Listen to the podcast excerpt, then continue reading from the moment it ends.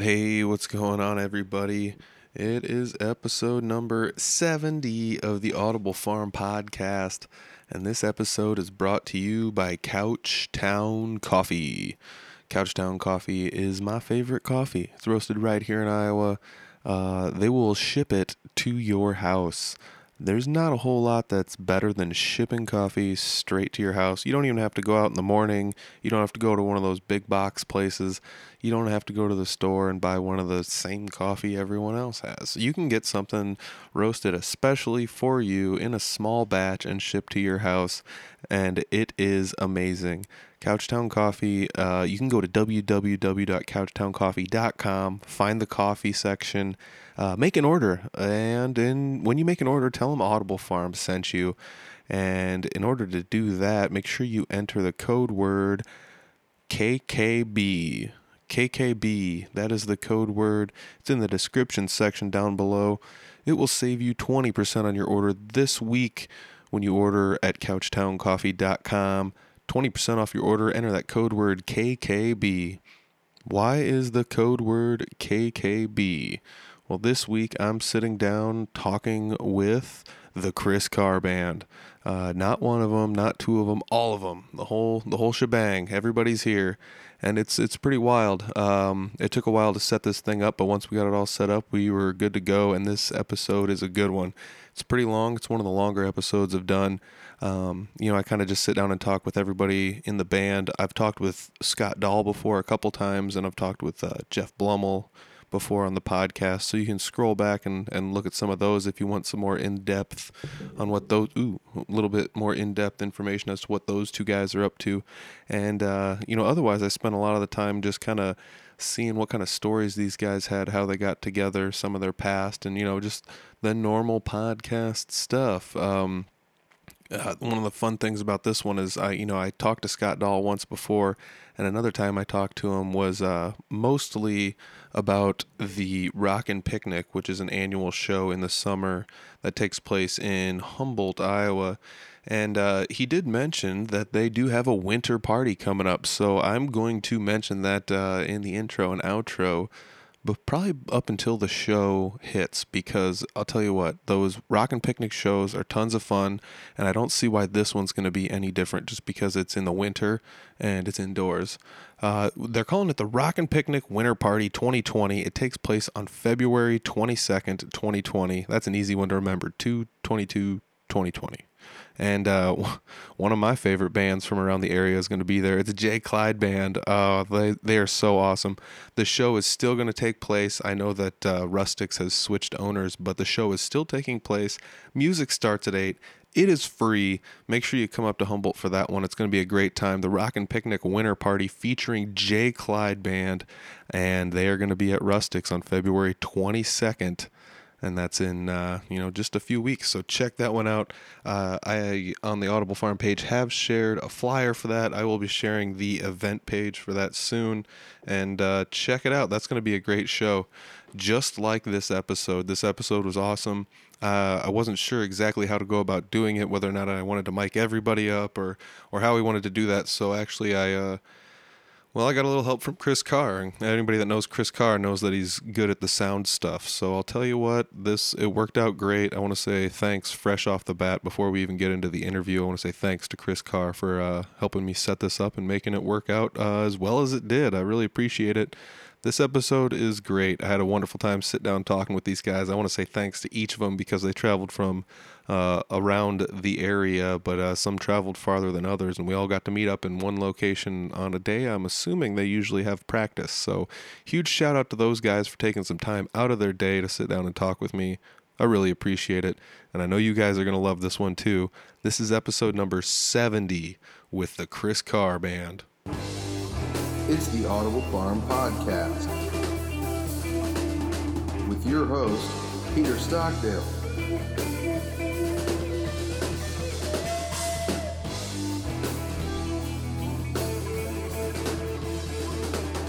Dun, Dun, dun, dun,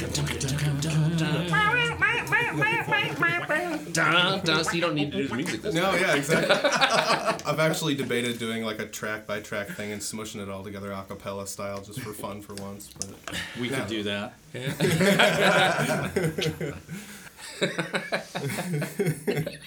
All right. Lean forward when you, when you go to talk. Take two. all right, here we go. Uh, sitting down today with uh, the entire Chris Carr band. Um, uh, every one of us is here. It was it was one of those things where I tried to get uh, an interview with each one of these guys, but it turned out to be difficult. So what we did was uh, I crashed one of their practice days where they all agreed to come up here and uh, sit in one room together, and I could knock them all out. And I've got everybody here. And uh, Jeff Blummel's here. I've talked to him before. Uh, he's waving to the microphone if you can't see him. Hey, That's what a wave sounds like. That's what, yeah. And that's Sound wave. That's Bruce Borchers there. And I've got Scott Dahl here. I've talked to Scott a couple times. Uh, once I just talked to Scott about what he's got going on. Another time it was uh, heavily involved. We talked about the Rockin' Picnic, which is a yearly show in Humboldt. So check that one out. I've also got Brad Strickland. And uh, I've got Chris Carr himself sitting down as well with me. And uh, the setup's a little bit different, but the show is going to be the same. So uh, I'm just going to sit down and talk with these guys. Uh, the first question I guess I have is how did all you guys meet? Like, how did all this come together as it sits right now? Um, we got people Go pointing ahead. at each other. Go other. ahead. Lay it on them. uh, Chris was playing solo gigs. Um, I kind of stepped away from a band, and he invited me to show up one night, and it seemed to work. And so I showed up again, and it worked again that night. And then we were hanging out at the music store one day, and Bruce rolls in, and a couple of guitars got picked up. We started running a couple of tunes, and there was three part harmony, and that worked really well. And then uh, three of us were doing some gigs, and Brad showed up, and and that worked really well. And then Chris hunted Scott down and threatened him within an inch of his life. That's the story I was told. That's how it went. Oh man, so you guys are all obviously uh, pretty good buddies. What music shop was it that you uh, ran into Chris at? That was Eighth Note Music. Eighth Note Music. on the corner of 18th Street and 8th Avenue North. That's uh, The only straight through road through Fort Dodge because it goes from Oleson Park up to the stadium, and there used to be a rail line. That was, that was a trolley line trolley line, yeah. that ran north and south, and then it connected with Central Avenue. It was the T line. okay. And so Eighth Note Music was a general store in 1905, and it was a fuel and water stop. Huh. Oh, that's cool. So yeah. But you've worked for uh, Chris. You've worked for different music stores though uh, over, Um, over time. Because I, I want to say I, I ran into you initially at music stores. Uh, you know, over like the last fifteen years somewhere. Um, if you ran into me in town, I would have worked at Reman's first. Uh, I started working there, but that's that's 25 years ago now. Oh, okay. Um, and so I worked there uh, from 94 to 96, and then we moved to Minnesota. So, and I was right. I was up there eight years, and we came back, and there was nothing happening here musically. when you left or when you came back? When we when we came back, there were no bands playing, um, no bars having bands. I mean, it was just as dead as it could be.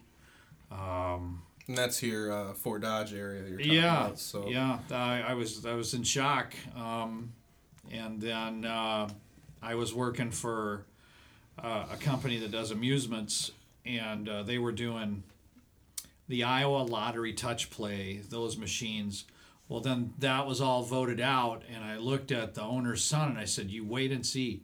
I'll be playing every weekend because people are going to need stuff to do." And literally, within three months, um, I was in a band and we were playing pretty much every weekend. Yeah. Uh, I mean, what year was it what that you came back? Because I remember growing up and there wasn't like like live music. It's not like it wasn't an option completely, but it kind of wasn't. No, uh, I came back in the in uh, the summer or actually fall of 2004. Yeah, that sounds about right. I was in high uh, school then. and then I took a I took a job and I wasn't playing. Um, I didn't know what I was going to be doing. Um, I was just glad to be back because I, I have a lot of friends here, and you know it was it was horrible to, to see. You know I'd left and there was a lot of music here, and that's the reason that I came to this area. I came here in the early '80s, and I played a place called the Holiday House, which people would know as the Budget Host Inn, which they've just tore down recently Oh, so that's where I, that's how I came to town. I didn't grow up here. I was I'm originally from Cedar Rapids. okay. So um, I come here and and I'm playing, but I'll, I'll be here, you know, a week and then gone, and we might be back in three months. Is how that went. So I come back and I started to make friends, but soon realized that uh, this town had I think seven clubs running music nightly, uh, at least six days a week and uh, so there was tons of stuff going on lots of musicians the, the town was predominantly a country town with one club with, one club that had uh, hard rock in it and that was legends All right. and um, so um, that that's how that was going but this, this was a busy town and I, I just remember thinking wow there's really great musicians here um, I frequented here and then I frequented Mankato and as uh, Mankato, Minnesota, and as well there were really great musicians there. Yeah, and it's it's kind of crazy to think how like I always think to myself, what caused a drop off? Because um, it seems like, and I'm not trying to put an age gap between us, but between how you guys' age, like it seems like you guys played a whole bunch of music, a whole bunch of places in the '90s, '80s, you know, in somewhere in that area, and then all of a sudden it started just weaning off. What do you think attributes, if anybody has any ideas, like what do you think attributed to like? Because it wasn't just Fort Dodge. I'm, I'm assuming it was pretty much every smaller ish, you know, non big city like Des Moines. It just music just there was less and less and less of it. What anybody have any bright thoughts? Well, a couple a couple of things happened. Um, the the drunk driving laws really hit hard, um, and also dram shop insurance for clubs. So it really it killed their profits, which made them stop having bands. Along along with that, then grunge music is coming in. So you've got Nirvana and bands like that, and um, the kids that are, are listening that aren't actually really interested in in other types of music at that point. Um, it used to be that how you came to play like all of us, um, you would look to the older players, and if you got lucky enough to jam with them, they would remember you. And if a player was down that night sick, you could get a fill-in gig. So in a way they fostered you into live music the live music scene. So you were going to play covers but you were going to play a lot of older covers. I mean i remember playing in cedar rapids i was in a band that had 375 song repertoire and i played everything that was from from the 1940s all the way up to what was current at that time. Uh, but for some reason that that didn't happen anymore and so I can't tell you exactly why. It just didn't happen. So I think after I left, that was all really taking shape. And I was gone eight years, and so by the time I came back, that's where we were. But I was I was up in Minneapolis, St. Paul area, and uh, I had an original band up there, and we we were busy doing that kind of thing. And I was a sound guy too. So All right, uh, Jeff, you uh, you you know singing musicals uh, currently. did you do anything before you ran into Chris? Like what what did you do to keep you busy? Oh yeah, I, I mean, um, when Chris moved up to the cities, I had just recently moved to here, okay. and that's how I actually met Chris through his wife because we worked for the same company. Okay. But when I was out west, I played in a couple of different bands out there All right. around the uh, Colorado Springs area first, and then up around the Boulder area with that. And there's a lot of musicians there. Um, there's 60, 65 year old guys that are still going to be rock stars living in Boulder. Yeah. They know they are eventually. Okay. But, all right. you know, All right. it just hasn't turned for them yet. But they still play, and you could sit in with like some really, really good, you know, top notch players, or there would be open jam nights, and guys that had like five or six platinum albums and multiple gold records would walk in, and it's like, take that tune off the list. We're not. That's his tune. We're Yeah. not playing that tune. You yeah. know Yep. and uh, you know stuff with that and then i came here and you know and then uh, I was raising kids at the time so i kind of took a break for a few years and then um, when they were all grown and you know doing their thing. Then i started getting back into the music scene. Started doing some musicals and plays then and and uh, but then really missed playing. And so then got in a band uh, and then when that kind of broke up then things were kind of idle for about six months and then chris and i ran into each other and we got Well, you were kind of hanging. You were you would come over to uh, community pizza when Yeah. I'd be playing over there with a band, and yeah watch yeah. miss the miss you know But then then you that. sat you sat in with us. You s- we were doing "You're No Good," and you sat Oh, in us with us one time, and yeah I was like, yeah nobody was singing that high harmony Yeah, I was I like, was like, God, really you gotta have that high harmony in Yeah. there. And then Yeah. I was, I remember doing that the first time. You were like, "What the? Where's that coming Where- from?" yeah, exactly. Where's you that know, coming- Because I missed that. You got to have that three and four part going through Mm-hmm. there. So Yeah, I mean, now you mention it, that song that definitely does kind of make that song. You know, the higher Yeah. harmony. It uh, fills And it figured the guy with the lowest voice can carry the high harmony. right. Oh, well, I was, you know, and um, when I was a kid growing up, we had a piano in the basement, Mm-hmm. and my mom was always like, "I want to play drums." I had some cousins that were in a band, and I'd been watching them since I was like 5 Mm-hmm. and I wanted to play drums. We're not playing drums. We have a piano. okay. And so when I was 18, I got this apartment, and it was like buy a couch or buy drums. Bought drums, and I could sit on the floor, you know. and uh, that's kind of where that started, and I taught myself how to play.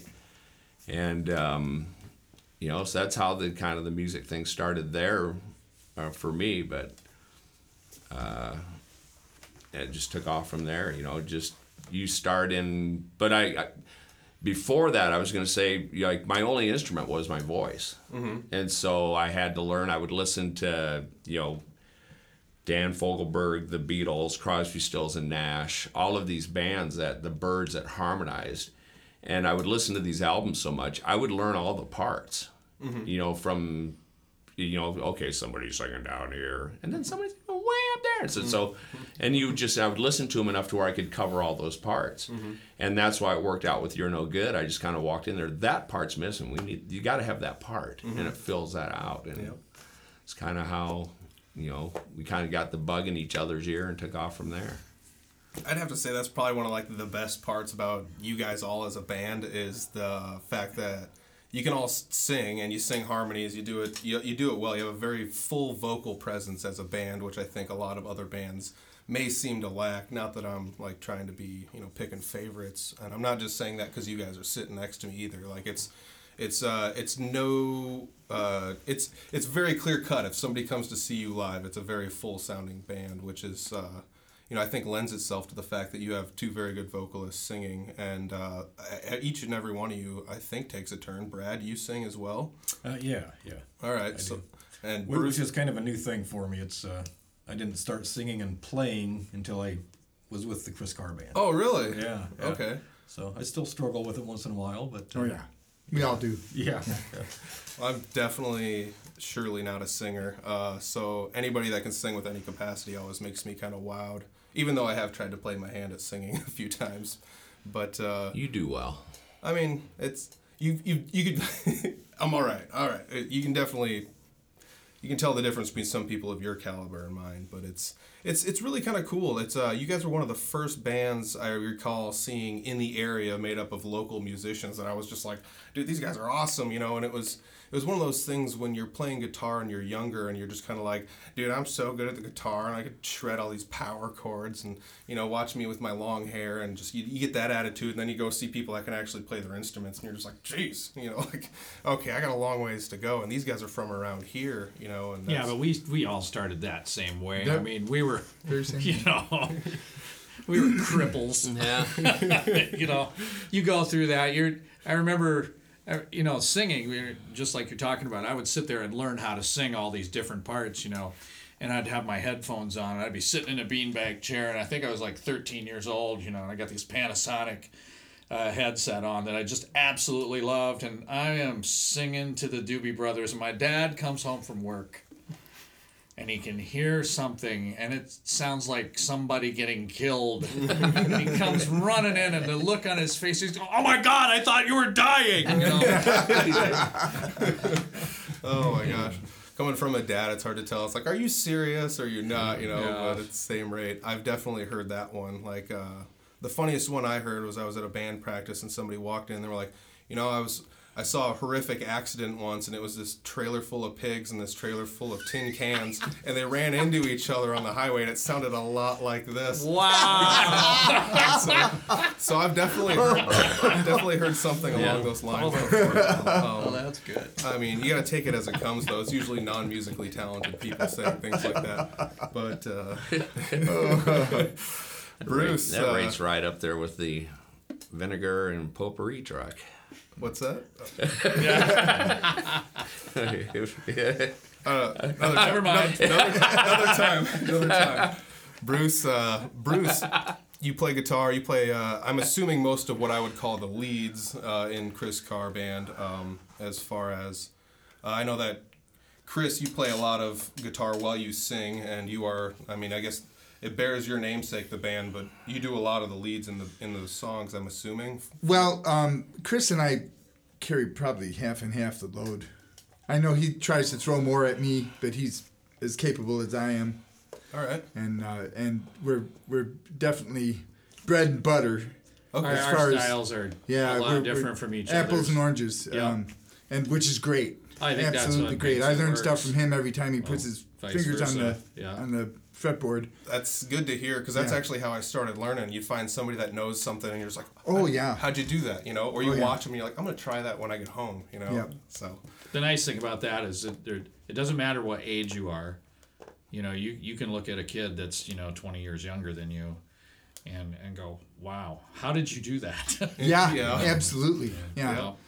Yeah, Never be intimidated by better players because that's who you learn from. exactly. You know. Yeah. I think it takes a long time to uh, erase the. T- I mean, I'm going to call call back to this a lot. It takes a long time to erase that teenage ego to Yeah. to get to that Yeah. point. I mean, I was in my 20s by the time I got to that point. So Yeah, when a when a twelve year old shows up that can play rings around you, you you're erased. yeah. Your day is over. Yeah. Yeah. Yeah, that was. I mean, I started started going to jam nights at like 30, and that that was one thing I realized. Like, there's people younger than me that are better than me. Oh, you yeah. know, and then you're just like, well, geez, you know, I need to get off the couch and play a little bit. Yeah. Like, when, did you start originally playing guitar? Is that what? Uh, Uh, yeah, I wanted to be a drummer. You know, all right. uh, couldn't afford. I, I actually borrowed a set, and it was like parts of a set, and was not satisfied. Couldn't get what I wanted, so I think my brother got the first guitar, and taught me my first three chords, and uh, I stole his guitar, and I stole his bass too, and uh, so. Uh, so I you're- learned bass and guitar and finally bought a guitar. Rented. I rented my first guitar from the music store. so did your brother play too then? Or Yep, my okay. brother's still a bass player. Okay. very good one. Yep. All right. Yeah, we were raised, uh, though, not the whole family was musical, but most. Mm-hmm. My mom had us doing barbershop or on the piano Oh, cool. when we were young. Wow. That's and, awesome. Uh, uh, yeah, so we had, uh, our basement was Jam Central, you know, in our garage. Yeah. Light a roso, light a roso. Come on, sing the next part. I don't know that one. Right. Now something I can't remember those songs. Um, yeah, I'd have to reach back to find find those songs. But Isn't that funny though? It, it, and that's the culture we we we had all those old songs that Yeah. were really available Yeah. to us because mu- music was uh, when I was a kid, music was just such a huge deal. It, it was I- I would liken it to um, whatever the most popular thing is right now. Um, it, it had the impact that the cell phone had. It, wa- it was special. And like you you had entertainment shows on TV and they might have three acts on there. They might have an actor but they would always have somebody musical and you would always gravitate to see that. You'd wait you know, oh, I can't wait to see this, you know. And then we had things like um, the midnight special that we could watch all the latest Yeah, bands. yeah. And and then that was huge. I mean, and your parents would have to let you stay up late so you could watch it. yeah. yeah. You know, and you'd beg them. Yep. But that's those some of those first bands. I mean, I remember seeing Bachman Turner Overdrive for the first time. You know, and and they had just had their big hit out. You know, their first hit, and uh, I was just like, "Oh, this is so cool! I Yeah. can't wait to play my drum set." Your first record know? player when you could spend hours before bed listening to that album over and Yeah. over, you know? Yeah, Don Kirshner's rock concert. Yep. Yeah. Yep. And there was a Kansas came out of that, and All right. uh, Atlanta Rhythm Section came out of that Cool, show. There cool. were some some bands you're like, oh well, these guys are pretty good. And then a year and a half later, you're paying ticket prices to go see them, and they're mm-hmm. kicking out great tunes. yeah. they're on Though- the radio. Well, and you know, if you go to YouTube, you can see a lot of that stuff now, and go back and and those bands were playing live. You know, it wasn't like bandstand Yeah. where they'd, you know, lip sync to the music. They were really playing, and and you found out who was good and who wasn't. Same thing with Saturday Night Live. As- You know, as soon as the Yeah. band hits Saturday Night Live, you know if they're good or not. Yeah, I mean, you can say that up until what was it? Uh, Oh, yeah. was it wasn't was it Ashlee Simpson? Yeah. Yes, Oh Ashlee yeah, yeah, yeah. got caught doing that. lip, got caught doing the lip sync thing. But uh, you know, and that was like you're saying though, like music being the most popular thing ever. I remember growing up, and I I grew up just before like uh, internet era, before email, before all that. So like the first part of my life, I remember that, and it's just. Uh, you go over to people's houses and it'd just be walls of music, and it was always all about you know what's on the radio and what are you listening to and all this other stuff. And then you know, kind of the internet kind of started truncating that with the downloading of music. I think it kind of cheapened its value. I agree. Uh, that's something I still think the internet's trying to recover from and find a way around that because, uh, I mean, if you look at it objectively, like Spotify just kind of stepped in the middle and they're the new Napster. In all honesty. Oh yeah. You know? Absolutely. Yeah, because the artists here aren't getting paid for squat for what's what's going on there. No, it's it's rough, you know, and that's that's what's leading a lot of artists. They'll put their stuff on there and never advertise it. They'll say, "Here's my album on iTunes if you want to buy it." But it's they, you know, if you can come upon it and find it, they'll you know go ahead and listen to it. And I mean, I even talked about that uh, recently with uh, Clint Riedel, where he's just like, I don't know, I don't like to tell people it's on Spotify, but you know, like, and he said the best part about that was the whole fact that people actually if you tell them that they can buy it people will actually go buy it though because they want to support what you're doing and i feel like there's a little bit of that turning back around though as far as the music scene around here I, think CD sales are rely mostly, uh, at least for smaller artists like like like Clint, myself, and you know whoever's writing. I think that's going to be your sales are going to be at your shows yeah yeah because they're right there, they're in the moment, and they're liking what they hear, and then then you can extend that out to them. Mm-hmm. And I, I think that's a good way to, to promote that. I, j- I just signed up for, well, I, I bought new studio software, and so now I'm on SoundCloud because of it. But I also signed up for GarageBand, which I've never done before. Mm-hmm. So there's going to be a steep learning curve for an old guy. you know, to try to figure all of that out. I have no idea what I'm doing with that stuff yet. Oh, I think I think you guys um, are pretty capable of that kind of stuff. Like as far as even traversing the internet, you always seem to have flyers and events for every one of your shows. Like as far as the Chris uh, Carr Band goes, you got a Facebook page. I mean, you got a website. So I mean, you're you've got it all out there. It's there for people to see. Um, and for anybody listening, uh, just scroll down into the description section. I'll put a link to uh, as much stuff that uh, they'll let me, I guess. So you can find all their stuff super easy as far as going to see them live, booking them, whatever. Um, you know, we were talking to. I'm kind of just going down the line here, talking to everybody about uh, what's going on as far as like how how long they've played music and where they started and stuff. And uh, you know, Brad's been the silent guy in the podcast for the most part. So. Uh, you play bass, and uh, Chris Carr Band is uh, bass your instrument of choice. Is that where you Uh, it- started, it or did you start as a drummer too? Uh, no, I, I did not. I'm, I'm the oddball. I did not have a aspirations of being a drummer. Okay. He does play though. Uh, a little bit. Yeah. I have a couple beats I can pound out, but that's that's about it.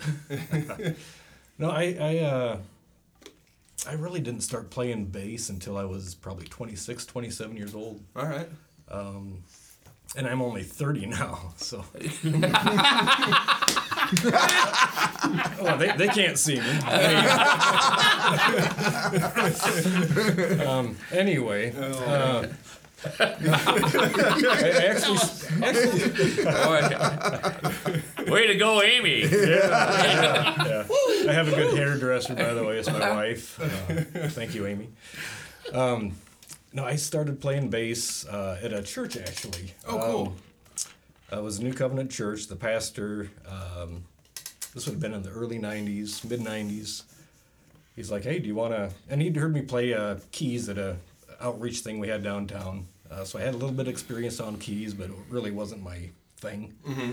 Um, but uh, yeah, started. He just asked me one day. He's like, "Hey, do you uh, do you want to try playing bass?" And I was like, "Yeah, okay, sounds great." You know, and um, I think I was playing. I don't know. I think they gave me like two or three weeks to to learn it, and uh, yeah, just kind of fell in love with the instrument, and uh, you know, started learning. Uh, you know, on VHS tapes even. Oh, wow. Oh yeah, yeah. Um, you know, watching some things on uh, Larry Graham and Okay. uh, just some different bass players. Um, but uh, yeah, I just really fell in love with the instrument, fell in love with it, and been playing with it, playing bass ever since. So, Cool. yeah. You ever play in a band uh, after the church, but before Chris Carr? Or Um, uh, there was a few, but nothing, uh, nothing that ever evolved to anything. All right, you know, well- a couple shows here and there, but All right. uh, uh, yeah, I've played with some talented musicians. Uh, Tony Brown, he used to be in the area. okay. Um, super. I think he's in. Uh, is he in He is over in what, Dubuque. Somewhere out- Dubuque, yeah, that's right. He works. Uh, a fabulous guitar player. Um, and yeah, I wish he would have stayed in the area. That would have been uh, would have been cool. Mhm. But uh, yeah, not really. I mean, there there was a few, like I said, a few that didn't really amount to much. Um, mostly church stuff. So Yeah, you know, as far as playing in a Consistent. as, as far as playing in a church though, like that was one of the first places I, uh, you know, got my chops as far as like learning how to play guitar. It was just like, can you play uh, something with a little bit of distortion that sounds a little bit like this church music? And it's like yeah, I can play open chords or play power chords that sound like that, and have it just go away in the background. We'll play it for some youth stuff, so the kids are like, dude, this rocks, you know. yeah, yeah. So you you plug in the cheap combo amp and away you go. But like, I I felt like learning in a church environment was uh, very low pressure. You're not trying to shred anything. Right, Everything's right. nice and slow Yeah, paced. yep. Um, you know that kind of you know it's conducive to learning as far as I'm It is. concerned. It is. Um, and yeah, just you know, as different songs come out, you're just playing most most of the time. Uh, you know, there's there's originals that we've done too, but uh, for the most part, you're listening to something, mimicking it, and uh, and yeah, that's really how I've learned. Um, yeah. Oh, that's cool. yeah. I mean, that's probably one of the benefit each and every one of you has is you probably learn to play by ear as opposed to learning how to play by tabs or just leaning on the internet and some guy just being like, you just play it like this. And that's, you know, because I mean, there's so many YouTube videos out there where some guy's just taking a videotape of his fretboard and just putting it online and slow, Right, right. slow moing it, Yeah. um, which which is awesome. Oh, I it mean, is. It is. I, learn. learned some stuff that way too uh, in more recent years. But Mm-hmm. yeah. um, you th- I mean, I'd like to get each one of your opinions. What do, what do you think? Do you think it was better for you guys musically for growth to play and try and learn things by ear than it was to kind of use the internet and lean on somebody? Because I mean, I've I've had this debate even with myself, but I've had it with other people where it's because I mean, it's almost like you have an instructor at your disposal at all times on the internet. But at the same rate, you can't really communicate with that person. Right. Um, right. Yeah, back when I started, there wasn't any internet, or yeah, well, it just wasn't. And there uh, wasn't even videos. So my brother was in bands, and uh, and uh, the guitarist in those bands let me hang around, you know. And if I wasn't playing, I was their sound guy or their roadie. Yep. But uh, I learned from them, you know. And my brother-in-law, which I still play with, he uh, he was in one of those bands, and uh, he plays upside down and backwards.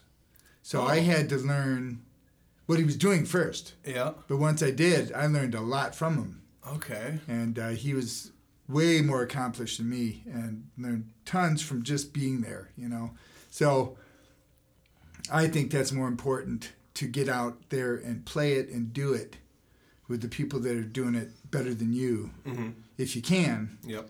and uh, now as far as the internet goes, it's a great tool. I've I've used it recently. Um, I don't use it much because it's not in my schedule. All right. But uh, boy, when I'm searching for something special that I don't have on a song, boom, go there. Makes It'll get it quick. And it's not always correct. Yeah. You know, you have to make that choice in your mind. Is this really correct? But um, you can go back to the original artist and try and find some live stuff. Done that too. Yeah. You know? But uh, yeah, back in the day, there was no internet. It was GarageBand Central. Yeah. Yeah. Yeah, I mean, uh, I've done a, a little bit of that though, as far as like sitting around other people. More recently, like when I started going to jam nights and things like that, or having some of my buddies come over, and it's like you just put a backing track on and take turn playing licks to it, and then you're just like, oh, that was neat, do that again, you know, and uh, you know, just stuff like that. But as far as I, I'm trying to find a nice analogy for people that don't understand um, what what it's kind of like because I feel like it's like you said if you're looking for something special you can find it in a heartbeat but if you're just plugging in those something specials over and over and over again it, you're not really Yep. uh, using your own brain power to manipulate it in any fashion. Um, maybe it's kind of like bringing food to a buffet. If if if, if you got to make all the food and then all of a sudden you're like, I didn't make you know chicken and you go get KFC chicken, someone might notice, you know. But if, but if but if you just put some biscuits in there, someone's like, whatever, you know, no one's gonna notice that. I don't know, but that'd be probably my analogy for that, I guess. Well, I think most of us are are mostly self-taught, are we not? I Yeah. mean, Yeah. so who's had lessons of any kind? No. Well, there you go. I'm, I have. I, I'm originally I'm a drummer, and um, so I took drum lessons, but you know that's once a week. You're going to practice out of your book and you're going to learn your beats. But once you've got those down, then you're going to experiment. And I was always experimenting.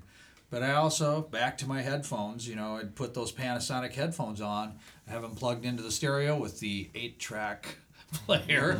Yeah, there you go. That's my age anyway, or a record or whatever.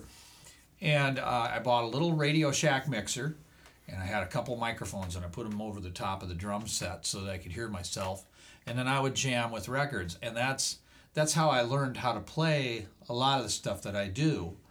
But then I hooked up a, a microphone for my vocal, and I, I was always singing harmony. My dad was a super strong harmony singer, and I never realized that I I- it didn't occur to me that I was learning from him, listening to him sing, you know, but apparently so. So, so I would practice singing harmony parts until they sounded right, and I always wanted my vocal to sound exactly like their vocal if I could make it so that it would blend. I mean, I knew at times I wasn't going to be able to, but if I could make it blend really smoothly, um, I would I would hone in on that. Um, but the guitar thing, I'm like, like you guys, I'm self-taught. But my reason for learning guitar wasn't to actually go and gig. Uh, it was actually to write songs, and then one le- one thing led to another. And I, I really didn't focus hard on guitar. I probably have focused a lot harder on it over probably these last few years um, because now I'm I'm comfortable enough playing it. Now I can actually pay attention to it. Whereas before, when I started off, it was so uncomfortable, and I my self confidence was really not there. It took forever. I mean, it was it's such a not a natural instrument for me. I'm definitely I'm probably more of a drummer but still I, I mean I love it. I think I, th- I think it's a fascinating instrument. I I love how you can sit down and figure out your harmony parts for vocals or that you can sing with it, you know, Yep. um, and blend with it. Yeah, I think that's probably the one thing the drums have that's like the downfall is they don't really have like a whole lot of harmony capabilities as far unless you start really adding a bunch of toms and tuning them to those fashions. But like, you know, with a guitar you can plunk stuff out and be like, well, if this is the chord I'm playing, I can play this note. Eh, you know, you start singing along with the different notes, and uh, before you know it, you can make a whole song using just one instrument. Well, even all the all the effects that you can have for a guitar. I mean, you know, acoustic guitars, it, it, you don't really have a ton of effects for that. You're going to use chorus, delay, reverb, predominantly. Um, um, but for electric guitar, I mean, you look at all the different pedals that electric guitar players have had over the years. I mean, of course you've got your overdrive and distortion, but um, you know, um, and kind of the standard effects. But now you've got like these keyboard pedals, like like Bruce has got that B9 pedal, Oh yeah. which is really cool. almost turns the guitar into a synthesizer. you Yeah. know? It's it's kind of wild. And then back in the you know late '90s, uh, early 2000s, Digitech had their whammy pedal. Yep. Oh, you that's a fun Yep. one. That's a Yep. fun one. and that that made for some interesting things. Um, and then uh, you know some 12 string effects and that kind of thing. So you got tons of effects, a lot of keyboard effects now. I mean, they have not just organs, but uh, keyboard, pianos, etc., etc. But but but dr- and even for bass, there are there are effects for bass. Uh, but for drums, you you really have to f- you got to you either buy an electronic kit, which I'm just really not down with, and I don't think Scott is either. But um, you know, you you went out and you bought more drums. There were the cymbals that you liked, or cowbells, or, or what have you, and then expanded your sound that way by taking up lots of stage space. which you know, I was as guilty of that as anybody. yeah, I was so. gonna say I saw a picture of your Yeah. drum set. the But- only thing missing was the gong. Yeah, yeah. I mean, and I, I wanted one, you know. But I mean, it's, drums are so cool because I mean, a simple snare drum, a snare drum, you can get so many different sounds That's out of a snare drum just by the way you hold your stick and and stuff. And uh, there, there's so much variance in kick drum sounds and tom sounds. It's just it's just really cool. So um, as a as a guitar player now, you know, I I don't care if Scott brings, you know, all all 45 of his drum kits to our shows. Would you care to elaborate on that, Scott? Oh, so we, Six, 16. 16. Actual, actual number. Right. so And we've, he's cut 'em got his half. eye on number 17. so we've gone through most of the people in the band. Uh, Chris started out as a drummer, now plays guitar. Brad has some other projects he has to tell you about. Oh, Yeah, yeah, yeah. All right. Um, so, uh, mo- most recently, and, and this thing, we're just trying to get it off the ground. I'm, I'm working with some guys in Des Moines, uh, actually south of Des Moines in the New Virginia area, All right. um, trying to get a, uh, a grunge band together. Oh, cool. So, yeah, and that's been, uh, you know, I, I try, I don't know, I, I listen to all types of music and, and I try to play a, a, a variance. There for a while, I was, uh, you know, with the Chris Carr band and also playing uh, rapcore, Okay. which, uh, you know, it's like Rage Against the Machine kind Mm-hmm. of stuff. And, uh, you know, just the two completely different uh, genres Yep. but you know you, you can glean a little bit off of each one of them and, and incorporate them and, and it just i think you know uh, advice to any other uh, uh, musicians out there just listen to everything and try to play everything and take take the parts you like and uh, quit quit poking me scott Uh, take the parts you like and you know spit out the ones you don't um, XL and DBD, if you ever uh, get a chance, it's a fun band to listen to. He's got some uh, great stuff. All right.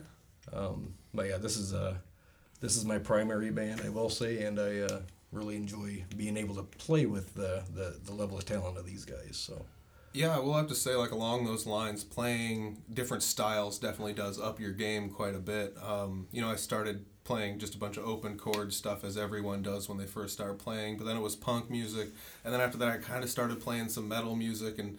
You know, uh, I, I joined the band Three Finger Betty, and after that, I joined the band Unity, which is you know a lot more metalier. But I, I started realizing like, man, my chops are getting a lot better, not just playing power chords all the time. You know, yeah. and then you start to realize, well, maybe I can add a couple things that I'm using over here in this other band that, Right, that a whole different audience will get to see, and it just adds a little bit more depth to this. yeah, know. absolutely.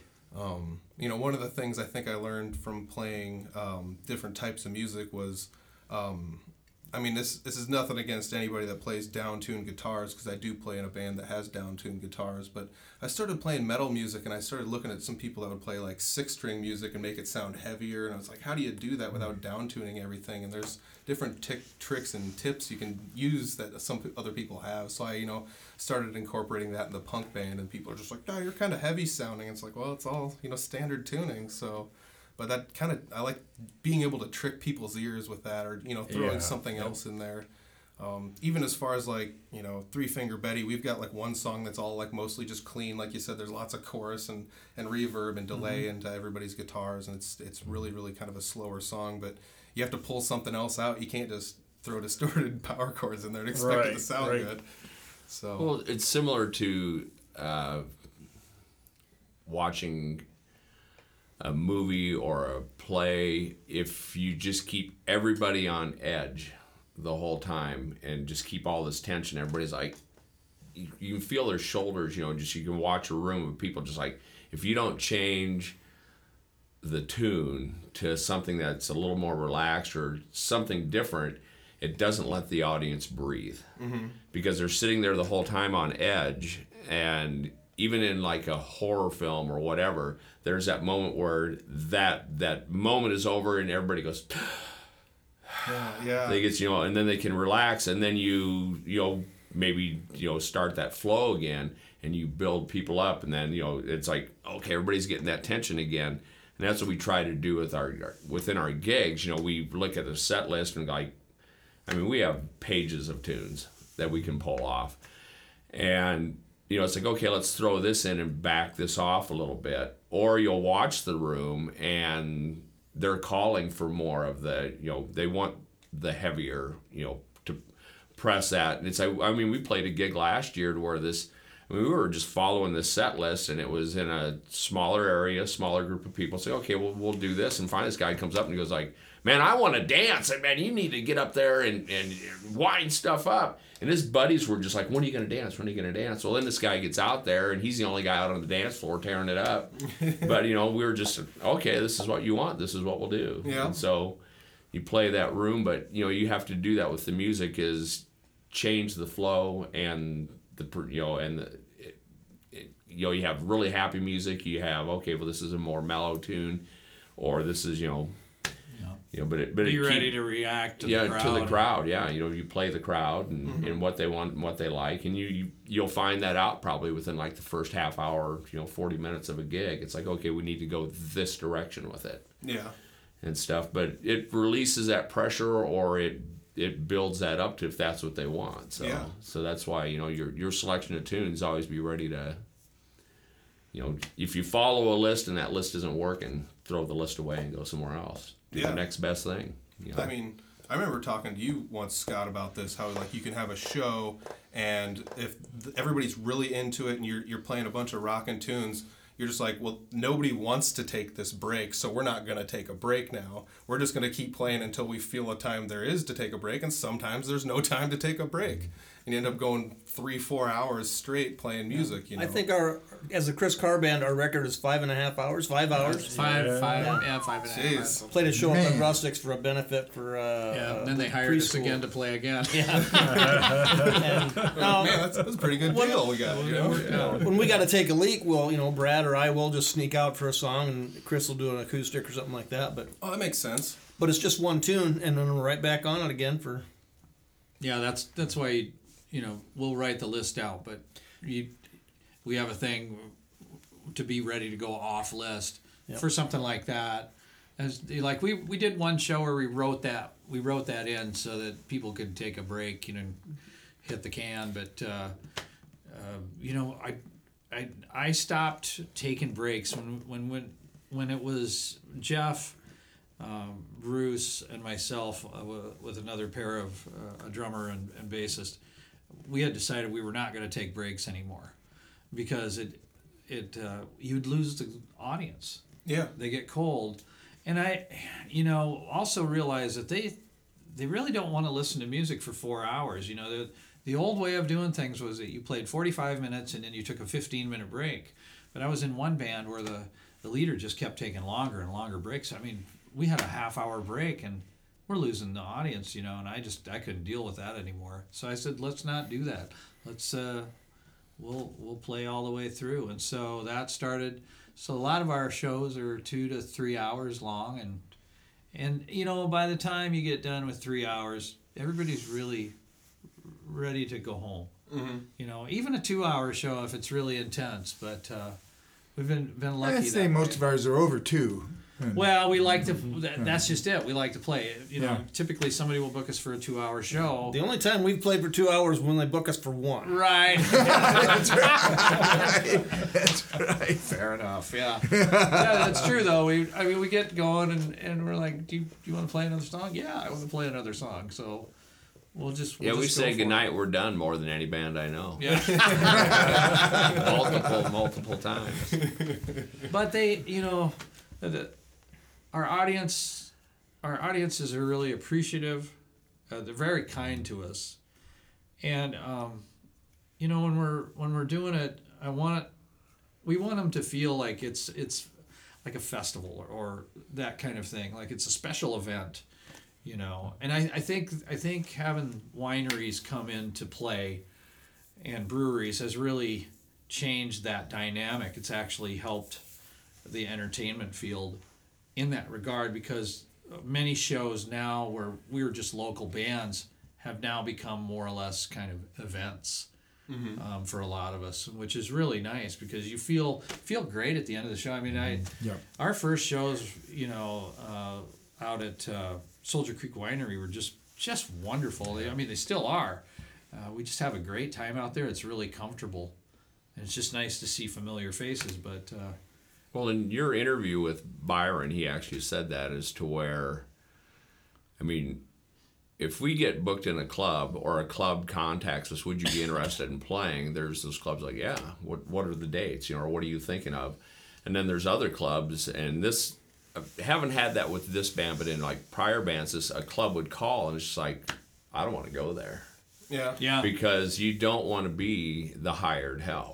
Yeah. well, I don't. you know, we don't want yeah, any they're- background noise. You know, or they'll they'll call you up and you'll go there, and it's just and you're just, you know, you're treated like crap, and it's like why go do that for you know if I'm gonna go somewhere and get treated this way, it's gonna be this much. Yeah, when you Yeah. go to when you show up at a job at a bar and you have to move the pool table and put the chairs and tables away just so you can have a place to set up, Yeah. they weren't prepared for you.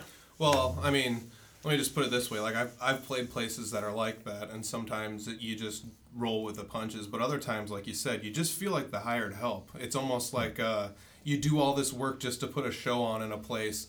And then sometimes you even pay these people money. It's like I'll give you. It's like forty bucks if you want to play here on a Saturday. I'm like, fine, I don't care. I'll do that. You know. And then it's like you get the cut from the door, and it's it's barely enough to make it worth the forty bucks you gave them. They're like, you need to bring more people in here. And it's like, man, I'm I paid you money just to be here, and now you're telling me that but you know i get the picture. Like it's it is tough to you know different places run different business models and that's always been uh, one of the most difficult thing to traverse being uh, an artist in any capacity is, is making that deal and, and realizing because it's not just about playing to your audience. You also got to kind of play to the places that will kind of get you you know? And and there's a third thing to that too. We recently did a, a Christmas party where one of our members, Jeff, came up sick. He couldn't attend, so it turned out to just be a four piece job, and it was still the Chris Carr band.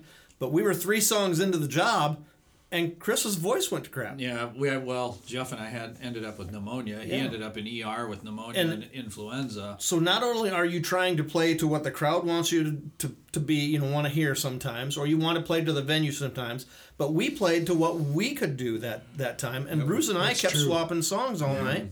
And Bruce and I, I mean, it was, I thought it was the coolest thing because it was the Chris Carr band doing not Chris Carr band songs. Yeah. yeah Right. That's pretty. That's a pretty cool way to look at it too. Like playing to whatever your current capabilities are given the situation. You know. And so we filled two, a full, I mean, hour and a half to two hours of songs that, yeah, we'd done a couple of them before, but Well, and you know what really helps, and I'm going to toot these guys' horns um, for them.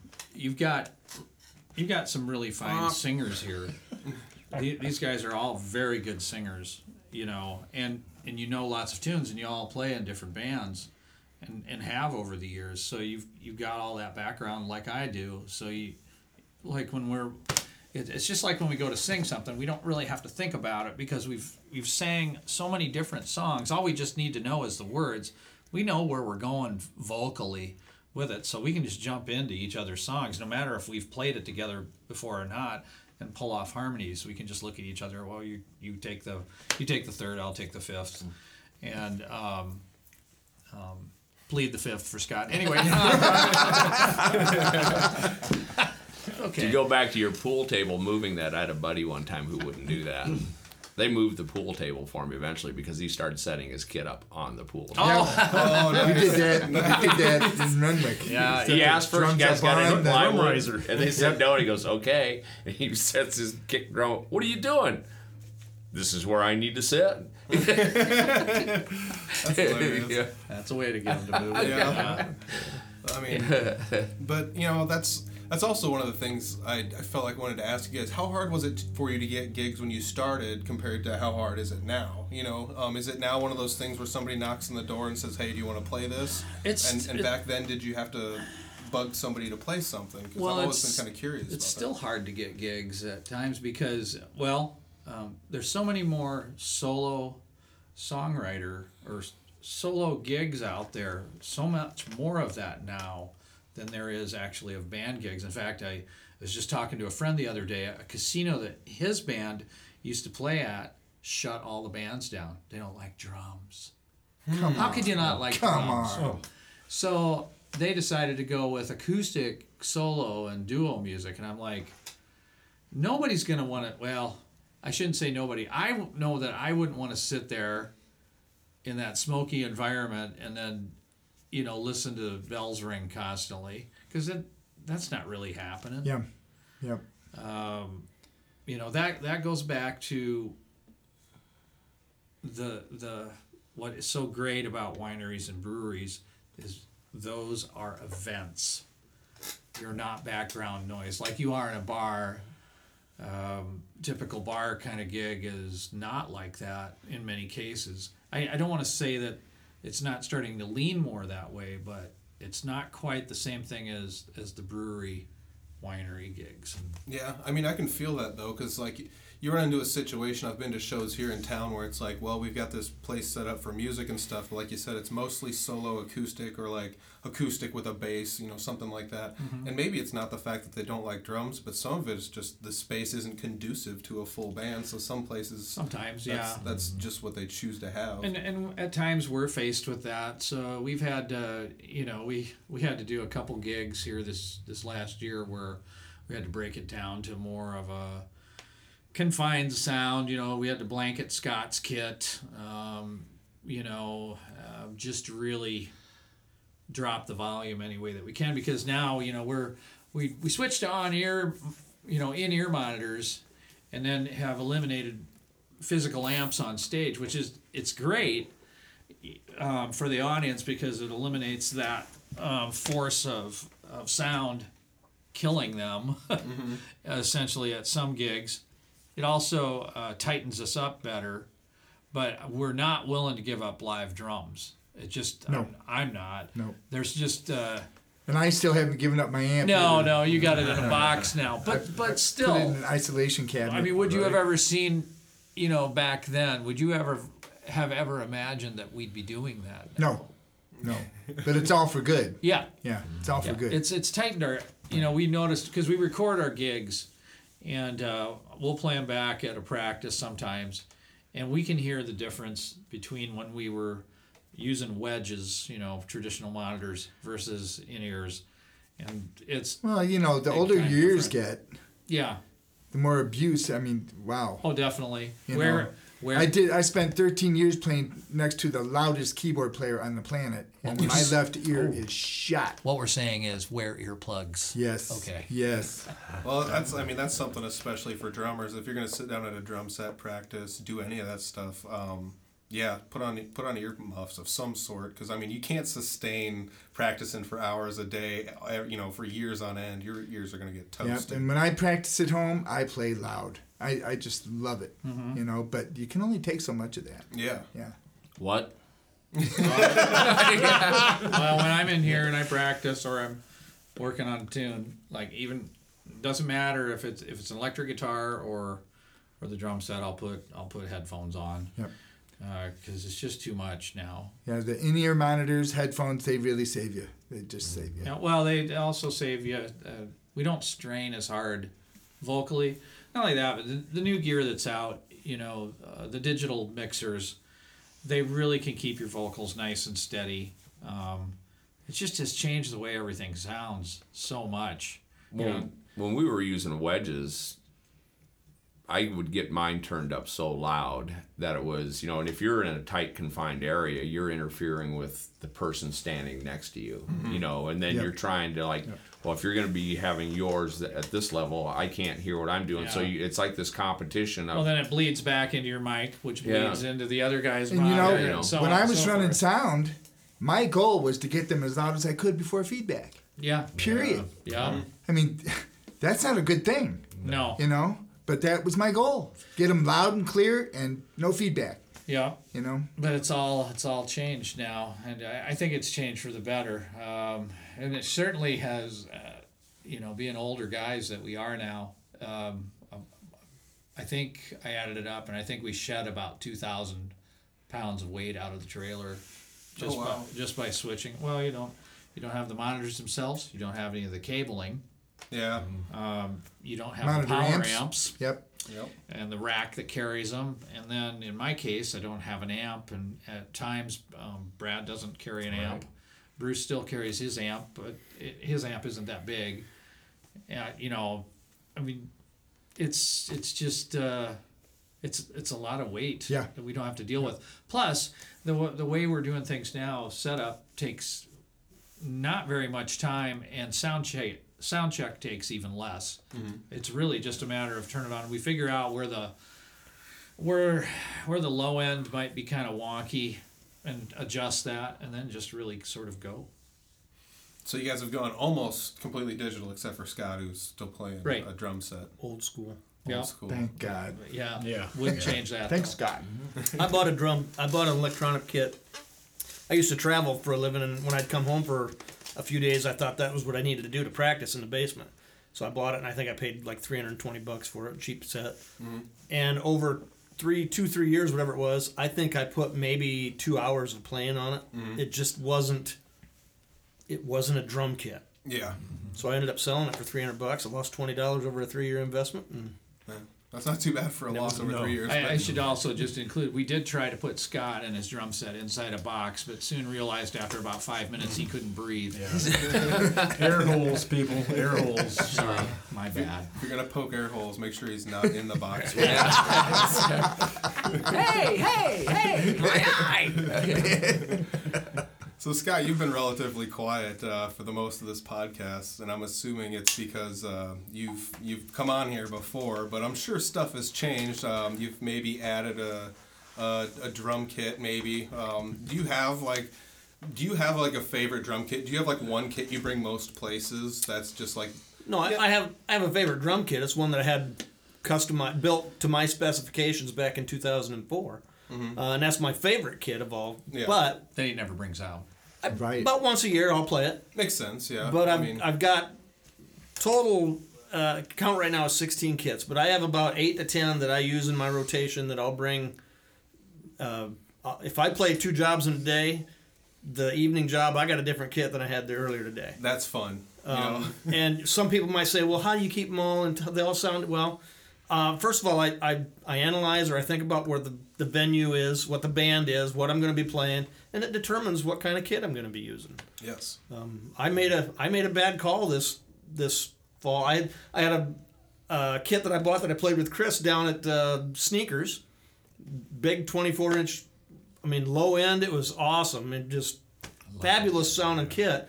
And I took that to a country show that I did up in Jackson, and it was absolutely the worst plan I'd ever made. I, sh- I should have should have rethought that and. To, you know, maybe take a fusion kit or something like that. I'm really that. glad that you can admit those things now. I mean, because admitting that you have 16 kids is part of part of getting help.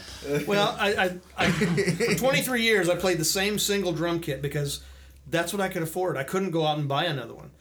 Now, 23, you know, 33 years later, whatever it is, I'm not, I'm not wealthy by any means, but I can go afford, you know, what I make in in money playing music goes right back into my music. Um, either that or vacation. And there's a reason. The reason I have 16 drum kits is because I can. Yeah, I mean, you also, uh, I mean, you, like you said, it's not like you're a rich man. I bought 16 No. brand new drum kits. You and I do the same thing when we buy gear. A lot of times we hunt it down. We try to find something that we want. You go negotiate a little bit with the person, and you find something that you can like. A lot of it's used gear we Yes. find. Or, or some of you buy a, mu- a music store and Yeah. In, in all my life, I've purchased. just want to say that that's a bad idea. That's a different kind of problem. No, I've bought and sold some kits through the years, Intervention. but as a brand new drum kit, I've only purchased two in all my life. Yeah. Um, what I do is I watch Craigslist and Facebook, and, and I, I go I lowball guys. Yeah. If they if they want to sell them for low pro, lowball price, I'm your guy. Yeah, I mean, and that makes sense though, because I bet drums might even have a higher propensity than guitar for resale value. Yeah, there's probably more guitars out there that kids give up on playing, or somebody's like, I want to learn how to shred like Metallica, and they go buy some super cheap thing, and they're like, no, I don't want this. But I bet drums, I bet the number's higher for drums. I bet there's a lot of people looking to offload drums, maybe even just based on the amount of space Well, they take up. everybody's criteria for what you want in a drum set is different. Yep. For me, it, um, hardware is really important. It's got to take lots of abuse, and there's, you know, there's a lot of kits out there that they just don't. Yep. You know, um, and uh, you know, probably the most important things on a drum kit are snare drum and a kick, uh, how they sound. You know, uh, the rest is, uh, I mean, important. I don't want to say that it's not, but And I've never, think? well, I've never, like I said, I've never had a drum lesson. Never had, never been taught how to tune my drums, other than through the years learning and watching and seeing what other guys are doing, and you know, catching on to that. And you know, when I was in a teenager, hell, it was it was duct tape. That's how you tune them, duct Yeah. tape and felt, you know, under the heads. I played with guys that did not tune their Yeah, drums. and period. and today they you know they make the Yeah. the, the moon gels and O rings things Yep, like that yep, that yep. help you, and that's what I've leaned to is you know try, not technology I guess but the latest thing, and it works for me. There's a lot better selection of heads out there too. Yes, you can find absolutely. You know, they that's one thing that's come along that has been developed or people have looked into to where instead of buying these all these little things that you need to put on them to get the tone you want, you can actually buy a specific head that'll give you like a real dry sound or real crisp. Yeah. Or you can put you know that type of head on a on a snare, and you know and just like it just has that crack sound when you hit it. You know and it, it you know and that wasn't available years ago. No, you know. I mean, I, I like you have uh, those uh, e rings that you put on your snare or your toms or whatever, and we didn't have those. So like, I remember to get that kind of sound, I wanted this really kind of clicky sound out of my snare. So what I would do is remove the head, had an old head, and I'd cut. I always use double ply heads, and I would cut uh, the underside out from under there of that head, and I would take packaging tape and then tighten it as best I could, but fasten it underneath the new head so that when I struck it, it would that that head that piece of head would slam. slap, Yeah. but it would also deaden the head. Yeah. So, Wow. uh, but we did stuff like that. I mean, I, I remember umpteen country bands where a guy had Kotexes duct tape to his toms to kill to kill the ring. You know, I've seen that. Um, I used to Tricks of the trade. Kids. yeah, I used Yeah. to take a pair of jeans, an old pair of jeans, and I'd cut cut it right up the seam. Just the, I'd cut the leg off the pair of pants, and then I'd split that open, wide open, and I'd take that and put it Stretch across, it across the head? kick drum head. Oh, Because uh, back back when I was playing in the '70s, you know, you didn't want bottom heads and you didn't want a front head on your kick. So I'd put that across, and I'd write the band name across my pant leg. You know, For a second, I thought you were gonna say you used to Yeah. back in the day. You used to cut off your pant legs. yeah, then- and then just go- wear the just- one. yeah. just play your shows. he that did way. that. Yeah. I know he did. True. Leg. yeah. Uh, but I mean, that's something I guess. Not being a drummer, I never really thought too much about was like uh, what everyone would want in a drum set. Like you said, hardware is something I hear a lot of drummers talking about. Where it's like, I can't just be going out there with, um, and I'm not trying to trounce on a brand, but like just some junky Gibraltar stuff that Yeah. comes with a you know. A, a learner's kit, you know, because after a handful of shows of tightening and loosening, it's just going to kind of junk out. Well, as drummers, you watch other drummers and you you see what they use, and and it, it will inspire you. Like like Scott, for instance, he has arguably the coolest drum throne I've ever seen, and that's that that one that's the saddle. The tra- is it a tractor saddle or something? It was a mechanic's seat. It's a it's like a motorcycle seat, Harley uh, like a Harley seat, but it's on on a stool like like a regular throne. Um, and That thing is cool. It needs stirrups. it's got, it just needs a set of stirrups. Yeah. Giddy up. It's I mean it's it's cool because it's got all the studs and everything Yeah. around it, and it I mean it looks like a saddle, and it's you know Like, and it works. Some- yeehaw. It's something that like intrigues me, I guess, is the fact that you're talking about going uh, completely digital for the most part with your band.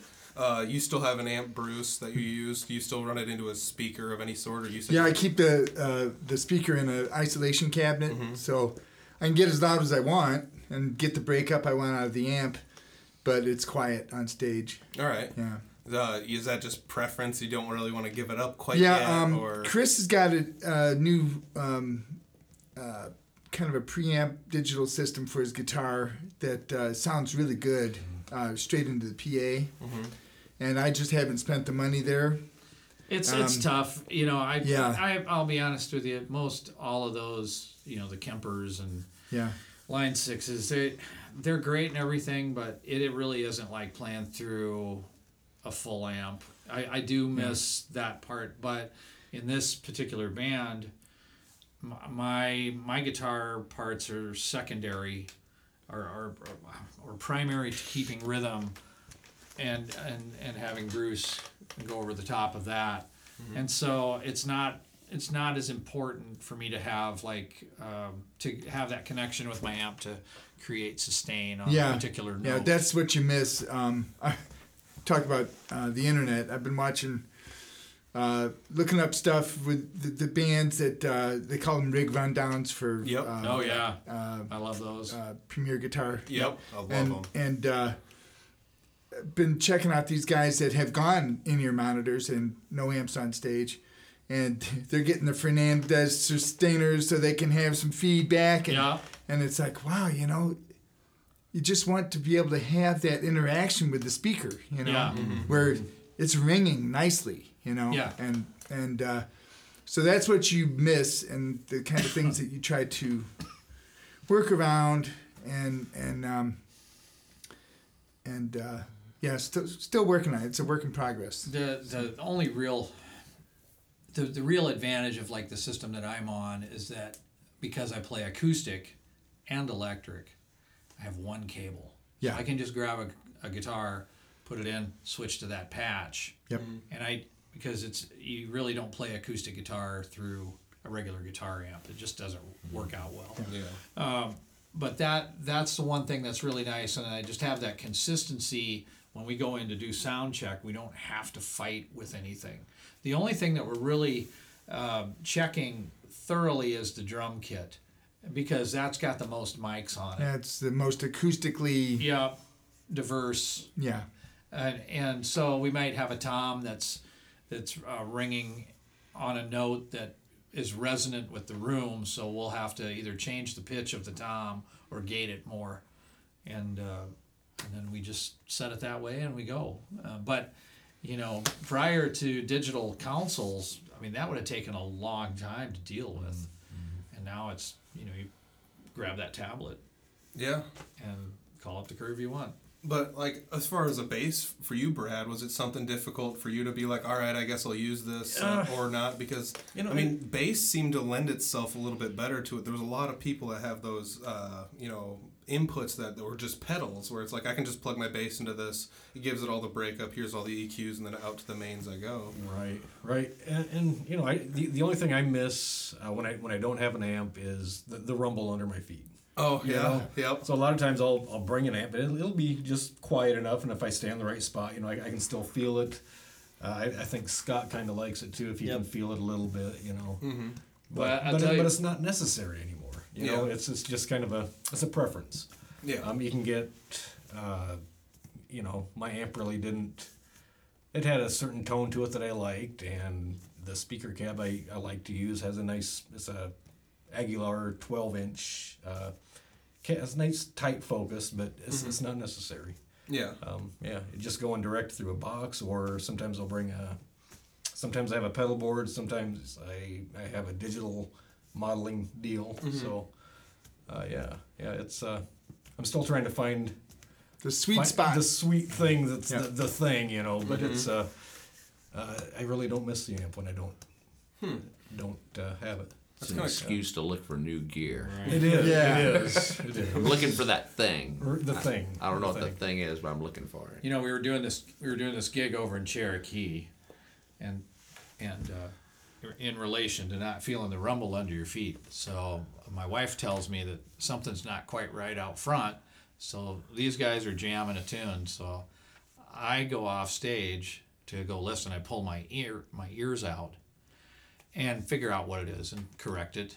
And I go hop back up on stage, you know, and we're up on on two flatbed trailers, and uh, the speakers are down on the ground and stuff, and so that's where all the low end is, and none of that is making it back up to the stage, you know. And I step back up on stage, and the only thing that's making noise is the drum set, and you guys are all singing away, and, and I can't hear anything. So I put my ears back in it, and I'm like, wow, there we go. There it is. Yeah. it was pretty interesting. Yeah. So it's, it's an odd thing with the first time you experience that. If you're watching a band play and there's no Yeah, because there's no wedge coming back, Nothing. everything's out front because you get behind that and all you hear is some guy pounding on drums. yes. and there's nothing there. And it's uh, the first time I noticed that was that you're just standing there going like, "Where is everything?" Yep. And it's all It's all out front. in their ears, you know. So it's like you watch that for about five minutes, like, well, this sucks, and you go back out front because because it's like you're not hearing. You know, you kind of hear it because it's it's out out there, but it's not. yeah. But the only real instrument you're hearing are those drums Yeah. that's up there, and that's you know, and that's and you lose it. I was we've brought up the electronic kit, uh, you know, a couple of times, and the one thing you miss with that, there's nothing lack more of a lackluster feeling when you're playing one of those, and you go to like when you have the headphones on and you hit the cymbal pad.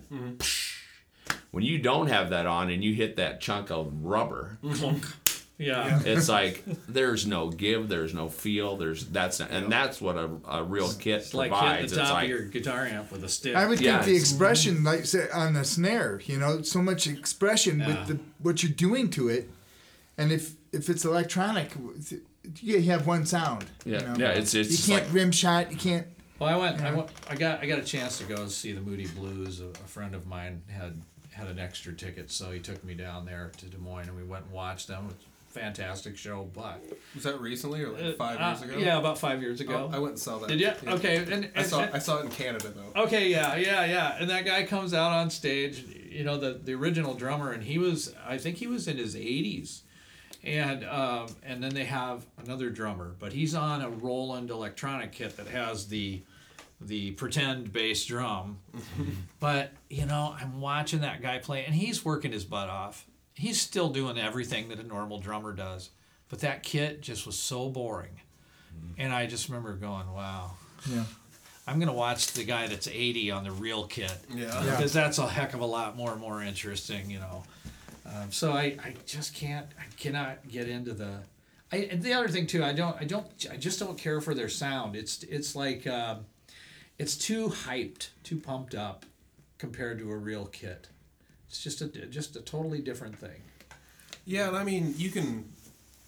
Electronic drum kits have come a long ways compared to 20 years ago, oh, compared yeah. to 30 years ago. I mean, compared to 10 years ago, even they've come a long ways. And there's they've started making drum kits that have a little bit more variance when you hit the pads different ways. But like you said, your feel in your hand is doesn't it doesn't translate to your body very well. Like you- like Yeah. you said, you hit the cymbal and it's just plonk. You know, there's nothing to it. It's it's uh, it's kind of tough, but I mean that's probably the one instrument I feel like as far as going digital is the farthest behind, and probably justifiably so, because like you said, it's the most acoustic. There's not really any effects you can stack on it to mask the natural sound of it. I don't want to say that someday they won't, you know, figure it out, but but I think I think uh, just the variance and like we were talking about a snare drum is so great.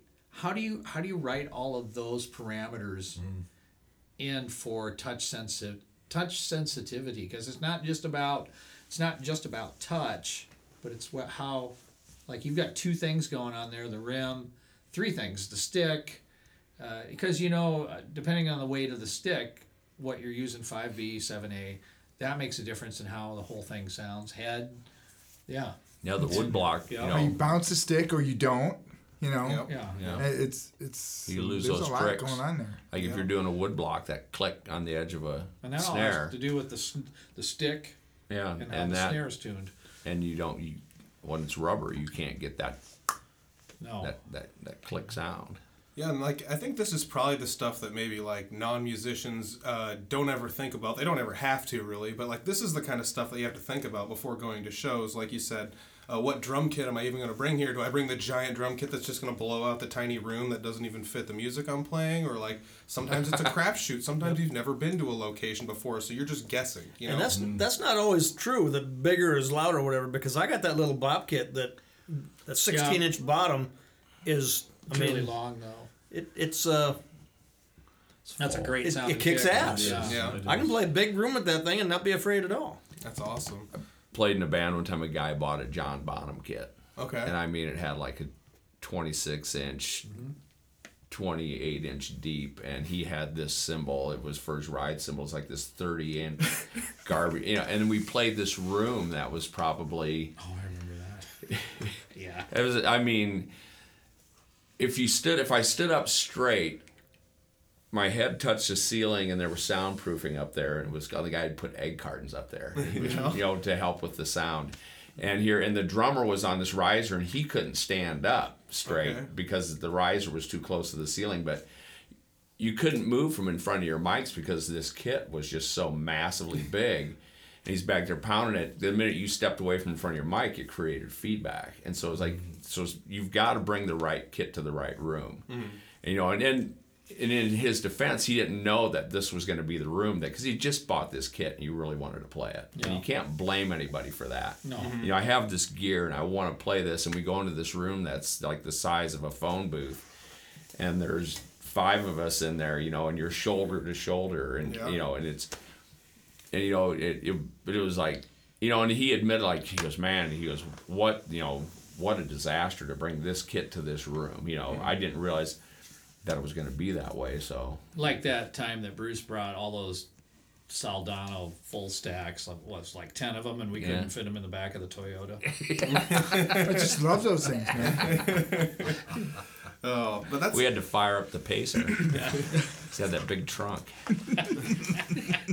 oh yeah. That goes back to what I said earlier. I, I got that not a new kit, but a used kit, but it's new to me. Played it with Chris up here, and two weeks later took it to Minnesota with a, in a big auditorium, and it was just the wrong thing to have for the type of music we were playing. Um, it, it just didn't. Um, it, I would have been much much wiser had I thought about it and taken something different. Yeah, and I mean, as as we're all saying this, this is not to s- discourage people from even going out and bringing their only piece of gear out. 'Cause Some Yep. people can only Yeah. aff- you know afford one guitar amp. That's Well, right. Guess what? That amp is good enough to go play Yep. live. Uh, whether or That's not right. whether or not you think it is, whether or not I mean, like as much as we're talking about, You have to like, turn it to the wall, put cover it up with a blanket. Seen plenty of that over the years, Yeah, and that's- great bands doing it too. Yep. I mean, great bands. yeah, and I mean, they, you just play the room. You do what you can to make it right. yeah. Um, I mean, if you only got one drum set, bring it. You know, it's good enough. I did it for 23 years. Yeah, and, and it sure worked out just fine. um, You know, Yep. it's And if you're on the road playing, you can't carry all that gear with you. Yeah, that's you know, if, if you've got a semi and a, and a group of roadies, and you know they can they can do that. But if you're in a in a touring band, it's like like, okay, Michael I'm bringing Jackson? this kit. Yeah, you know, Three, three, three semis. three semi loads of on, entourage That was just for the know. wardrobe. I- that- That's You know? true. That's actually true. You know, yeah. it's like, yeah, you're sitting there. So okay, you have they can afford to bring all that gear, but you know, ninety nine point nine percent of the guys that are out there on the road, I'm taking this kit with me, these cymbals, mm-hmm. you know, and I'll adjust And- this kit And to hope the I don't need a spare. yeah, you know, and, and you know, and then you always bring it you two snares. Always bring two snares because you'll be in the middle of a gig. oh gosh. And man, I was playing one night, and we were like three three tunes from the end of the the set, and all of a sudden I've got no kick, mm-hmm. you know, and I've shoved the, you know, I did that at The- practice last fall up at the yeah. shop.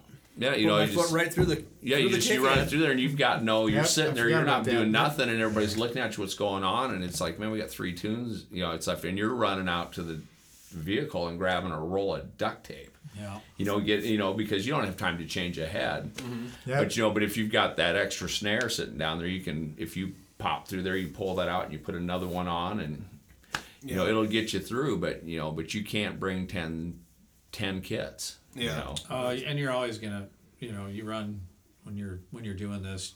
Sometimes you forget stuff. I'm every, every drummer I know has forgotten a throne or cymbals or Sticks. you know, yeah, sticks. You know, Yeah. something. I mean, you know, and that just happens though too. It's like you said, on the fly, you you break a snare head or something. Got to bring another snare with you. It's that's stuff that sometimes you don't think about until it happens, and other times there's, you know, you, you have that planned obsolescence, but other times it's, uh, you know, you can plan as well. It, it- you're planning for a mistake that's going to happen, but it's it's one of those deals where I, I feel like. Um, like breaking a guitar string might be another one, but it, I mean, That was a four syllable word, man. They don't do that to us. Obsolescence. I'm sitting here going, obs- God, four, four, I'm gonna have to look that word up. You know, what's bad is when you're doing a solo gig and you forget your guitar. That, that- that's a real bummer. That, that happened to me. Unfortunately, I was in Badger when that happened. I called my wife up and said, "Hey, are you here? Are you are you on your way? Yeah, go back to town and get my guitar." I was playing in the street band down in, in Des Moines at Super Toad. And it was a Thursday night. And it was just terrible. You know, 20 people in a huge club, right? right. Well, um, um, 38 Special was playing on the weekend. They show up during our gig. Well, I had had forgotten my extra power supply for my pedal board, which was a rack system at the time. My power supply went out, and I'm straight into the PA. No overdrive, no effects, no nothing. And here, 38 specialists in front of us at a table. I'm like, this is this is the worst night of my life. but you know, it's one of those things you do what you have to do Uh, to get get through a through it. gig. yep. And uh, at least I got to shake their hands. That was pretty cool. But boy, how embarrassing for them to watch you when there's only ten other people in the bar besides them. No, that's the worst. Is Yeah. when you're like when you have that kind of pedal or situation for your guitar, like your amp dies. Yeah. You're without. Yeah. Oh, it's horrible. Yeah, um, I mean that happened to me. That was the first time it ever happened. Was I was playing a, a metal festival like just outside of Chicago not too long ago with Unity, and uh, it's we're two songs before the end. The whole time I used one tone. It's just an overdrive pedal into an amp. But I got one song where I use a little flange type deal, you know, and it's it's not 100% necessary, but it's one of those things where it's like this kind of is featured in the studio version of the song. It might be necessary while we're playing it live, you know. And I had a little had a little bit of a an issue with my pedal board. Couldn't figure out where the issue was at, and um, yeah, I couldn't figure out where the issue was at with my guitar pedal board. And, and either way, I had to go straight in the front of the amp, and it was just one of those deals where it doesn't sound as good as it could. And it was uh, also something Yeah, it's, where it's kind of a big letdown when you want to give it your best and you just can't. yeah, I mean it's it's kind of rough. Um, looks like Brad's out of here for a little bit. Um, S- Scott, Let's uh, talk about Brad. Yeah, let's. There we go. the dirt comes out. I mean, I mean, you We did a show. We did a show in Cherokee. Never mind.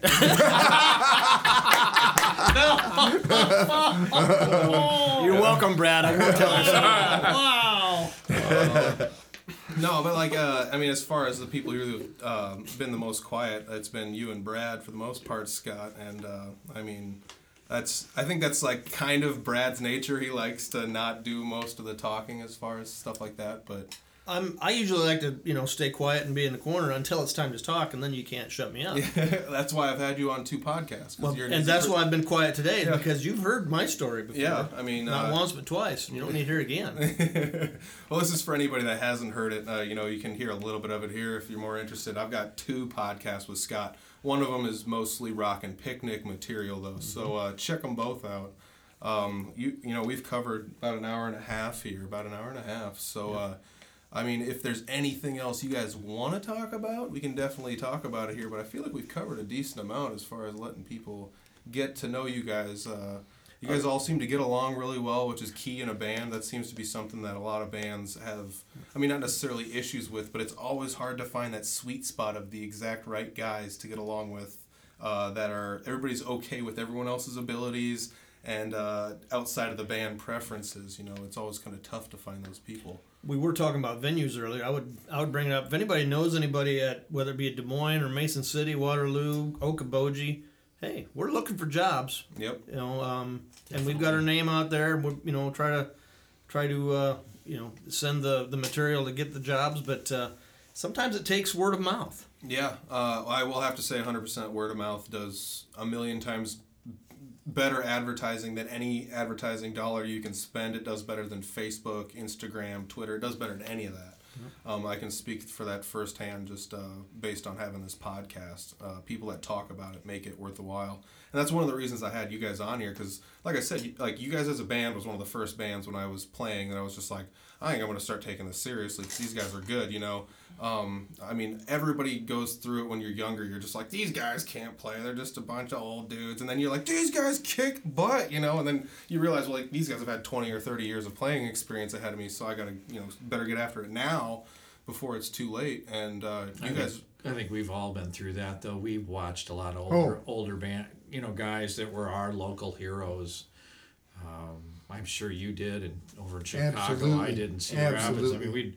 I remember being just old enough to get into a club, and my whole band, we would go in to watch these other guys that were, you know, probably 25 years older than us because they were that awesome. In fact, uh, this bass player I just talked to somebody about the other day from Iowa City. His name was Dave Green, and he was our bass god. He had played, he had he. I think he did two tours with Gladys Knight and the Pips. I mean, he was just awesome. But the band that he was in, they they were all awesome. We just thoroughly enjoyed. We wanted to be like them. You know. Yeah, I mean, and that's that's just one of those things that like, did you ever think growing up that you guys would be here where you're at today? I mean, uh, in a band that is, um, I mean, I'm saying it, and you guys aren't, but you guys are damn good uh, as a band as Thank far you. as like in the in the area surrounding area you're, you're easily one of the best cover bands uh, you play some of my favorite tunes everything from like the 60s through the 80s ish uh, the stuff that's mostly classic rocky you play and it's it's it's awesome We're just lucky enough that Scott hired us. Yeah. Let's not tell that story. right. you know, you say that we're one of the best cover bands, but we do a lot of Chris's originals, and people know them. yeah People actually sing along to our, to the originals. You know? Yeah, uh, you guys were one of the first bands I will have to say that played older music and then folded in originals, and it's you almost can't even tell. It like if you're one of those deals where it's like, oh, I've, I, I don't know if I've heard this song. Well, that's Crosby, Stills and Nash. You're like, oh, that's pretty damn good. And then you're like, I don't know if I heard this song. Oh, Chris wrote it. And you're like, oh, son of a bitch. Like I, I would have never thought that in a million years. You know, because I mean. It comes down to each and every one of you guys being able to play that stuff too, as well. It's not just the fact that Chris wrote a song that's so awesome. I mean, Bruce, you had to play a lead part th- to that song, and like, you have to have a full band there playing all this stuff too in order to pull it off and make it sound that good. And you guys do. Well, I think what helps when you're doing original music, um, in our case, um, I know I, this happened with a band that I was with, an original band up in the Twin Cities called Every Wednesday, and I remember we were, we did this gig and we were trying to figure out why people liked our, our music, and somebody told us it's because your your tunes feel familiar, like we've heard them before, and may, maybe that's the case. Yep. I don't know. Yeah. Um, and that to me that was kind of a compliment. That means that uh, that it, it measured up, I guess. And if uh, what struck me in that particular band, we were playing a show, and uh, I had the song called Mary, and and these people had brought their kids, and they were all sitting down in front of us, and they were all singing along to the song, and that just. We were all looking at each, at each other like, How does that wow, work?" How does that happen? That's wild. So, yeah. uh, That, that's probably one of the best feelings. Like, we throw a, a ton of our originals in, and you're watching the audience, you know, they're doing their thing or whatever there, but then you're playing them, and they don't realize that all of a sudden your tune comes through and they're singing along with that tune. And when you take see them take notice of that, but it doesn't stop the flow of the show because Yeah. it's just it's as consistent with what you know you're doing a cover here we'll throw like three or four originals in in a row mm-hmm. and it doesn't break the mood. People are singing along or they start paying more attention because it's like wait i've that song sounds familiar but i've not heard that before. Then they'll come up after the show and just like you played this one too. I said well that's one of ours. Mm-hmm. You got to be kidding me. And it's like no it's you know we you know we've well, we developed don't this tune we don't over the announce years our tunes either. Typically, we you know, um, I, I, I at at first when we started doing original material, I didn't like the idea of announcing the song because I felt that if you announced your song, then you were kind of burdening your listener. You were telling them, "This is my song. I need you to judge it." Yeah.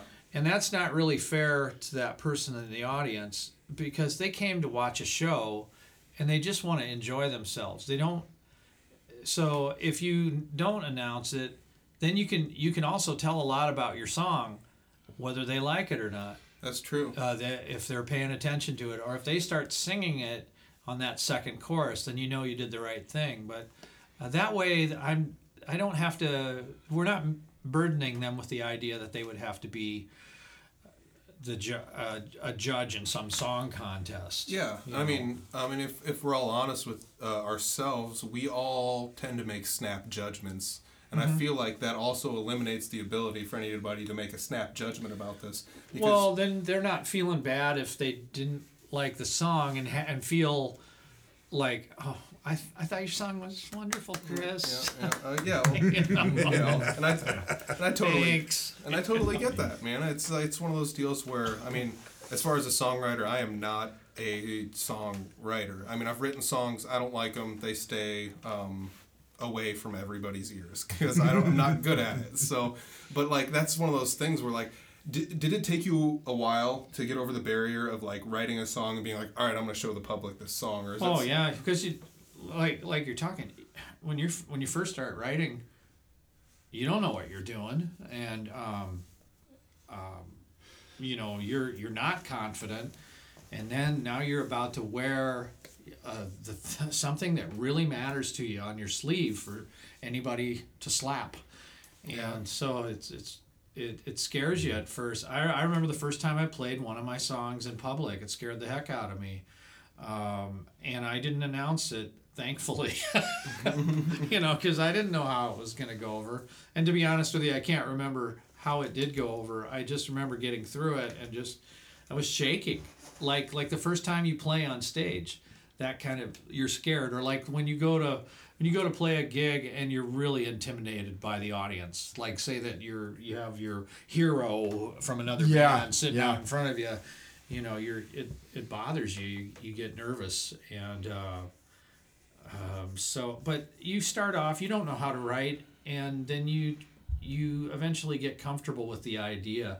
I'm not going to sit there and tell anybody that i know how to write. I just i write because i want to it, it's in me to do that um, and i hope that people like it. I hope. Yeah. Well, if it if it's any consolation to any of you guys, I like I said, you guys have been one of the perennial bands, one of my absolute favorites around the northern Iowa area. Uh, originals, covers, it doesn't matter. Uh, I've always told people you guys are one of my favorites. It's always fun to watch you guys play live um, in any capacity because, like we talked a little bit about earlier, like if not everybody can make it, sometimes a couple of you guys will just go to a show. Sometimes it's just three of you, you know, and it's you guys end up with situations like that occasionally. Sometimes it's based on maybe somebody hires you and says, "I just want two people here," you know, and uh, you know, or, or whatever, and you guys figure it all out and you guys uh, go with it. I but it's it's all about fun see with us because it, it's we still haven't initiated you know what? Scott. uh, these guys nobody has to Oh, want to play know with you're me. doing. You know, I I want we wa- we just want to have fun and we like you say we do really like each other. Uh, we respect each other. Um, one of the first gigs that we did this was this was before Scott came along. We were just we're still doing the acoustic thing primarily. So we go to this we go to this club up north or this winery up north, and um, so we get ready to do Seven Bridges Road, which is a part of our regular set, And and Brad here is the new guy. He's Yeah. the new guy, and he's our baritone voice, so he does the low stuff. So, I got for some reason I got it in my head. Wouldn't it be funny? Wouldn't First of all, you carried in that big stack of towels and Right. playing in an air conditioned room. Now, if Right. you're outside, you know you'll have you know for sweat and it's summertime or whatever. Else he brings here. Here, you need one of these. Here, you need one of these. And I'm going. What the hell do I need a towel for? It's like 68 degrees in here. We should have So- seen this coming. Yeah. no, go. But we didn't. I tell you what, you go. You go ahead and tell him. You go ahead because uh-huh. you've talked the least. go ahead. So anyway, we, we all end up. I don't even know what it was. Was it whipped cream or shaving? Cream? It was cream? shaving cream. So right before the song, I think it was before the song. Yep. You're the only one with a beard, though. Uh, yeah, yeah. But uh, we we all end up wearing shaving cream beards, and and it was just uh, you know nice intimate crowd, and they're just looking at us They're like, what are these, These people guys doing? nuts? it, yes, it was priceless. It, it was great. but uh, yeah, Scott still hasn't. Uh, I say I've earned hasn't been right. initiated. I say that I've earned right not to get the initiation now because of what I pulled down at Shiny Top last month. Oh, oh, the, yeah, the patch, catch. the patch. The one, Chris has one got a eyed song. love. Chris has got a song that he likes pulling in the crowd called uh, "She's the One I One I Love" yeah. about his one-eyed. It's a Heywood Bank song. Yeah. Okay. So I got the gal I was talking to talking to my wife Deb one night and said, you know, we need to we need to trick, you know, buy some pa- eye patches. So we went out and ordered about twenty or twenty five eye patches and distributed them amongst the the crowd that night. And as soon as he started doing that tune, everybody threw the eye patch up. so, so for those you, uh, listeners out there that don't know that song, so the the opening line is "I've got a girl with just one eye, no depth of field, but sweet as pie." and uh, you can look the song up. It's Heywood Banks, the One I Love. Yeah. Yeah. Um, actually, I I've heard some Heywood Banks material. He used to do stuff on the radio back in the day for I believe Bob and Tom. Bob and Tom, show. yeah, that's Oh, right. yeah. So yeah, I mean he's got some got some classics out there. Toast, Toast is the one. That's the big one. All across the country, all across the coast. so I've earned I think I've earned right not to have the I don't know about that. I don't know about that, but i we're up there on stage, and I was like, I, wouldn't it be cool if we just wore shaving cream beards, you know, on Seven Bridges Road? So I pull out, I, I walk back, and I grab the shaving cream, just put a big old gop of it in my hand, and then I hand it to Brad. And that was the real test, and he put it on like a trooper, and I was like, "This is the guy. This is the guy. This is our guy." So. Well, I mean, like one of the first times I realized you guys are out there um, to play music and just have fun doing it was when you busted out kazoos.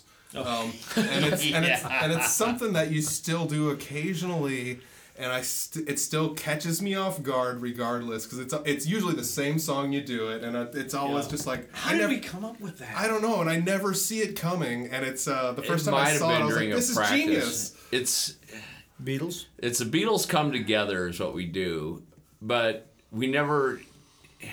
It's the traditional, you know, dun, dun, you know, the, the the the bass come together. You know, come together, and but then we play it with a reggae beat, mm-hmm. with a reggae guitar. Yeah. So that's kind of you know, and so and it's weird because it works together. But instead of the guitar solo, we did three part harmony kazoos, and it works. Yeah, it And, does. you know, it's an attention getter, and then as soon as the guitar solo, you're right back into the tune, and it's just like, you know, and then you get the and the audience really gets into it, and there's you know, and they're singing. Everybody knows that tune, you know. Uh, you know, it's like, oh, you screwed up the lyrics, and it's like, come on up and sing them. And I did this one night, and it's just like, and so we started playing it again. It's like, well, I don't know the words. And I said, it's because they're really messed up, you know. Oh, they are. you know, it's it's Yeah. like It's the hardest song. To you know it, and uh but then at the end of it you know come together right now we just stop Yep. and the whole audience is singing in there and you hear the like from 20 people to several hundred people all go over me Yep. Yeah. at the end of it and when you're done they just love it so it's like okay this is it's, Which we love too. you know which Yeah. is you know so then you're just like okay this is the way we do this tune now Yep. Yeah, You know, it so- adds it adds like the, a little bit of audience participation Yeah, without you know. forcing it in there. You know, you're But not it- you're not like sing after me, everybody. You know, it Yeah. just it just happens. You know, so it's kind of neat. Yeah, Plus, there's like nothing said- better when you know you got the audience with you. It's like No. this is great. Yeah. Um, and like you said about the kazoos, like you're not just doing that as a goof. It sounds good. It actually sounds really good, which is the Well, if we the- can make them laugh, we'll do that too. We're not going to get anywhere on our good looks. Because it's really hard to get them to sing along with the Ohio, Iowa, Idaho, Hawaii highway. But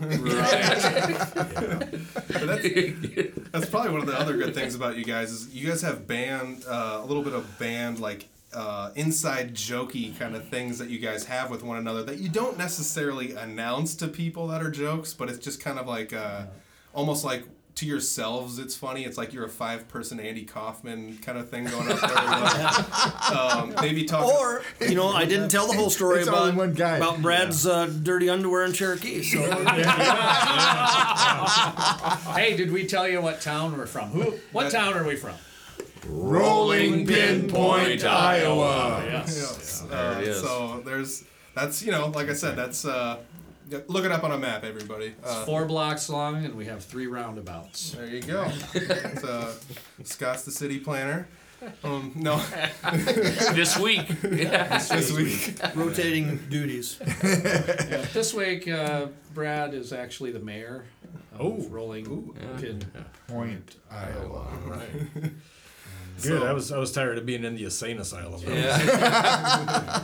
well, it's tough because when, when one of us gets sick, you have to be the town cop and the town drunk on the same week. Yeah, but we've That's had a to tough split gig. that up. 'cause, man, it's just too tough now. I mean, you can't be drunk all week. You can't get anything done.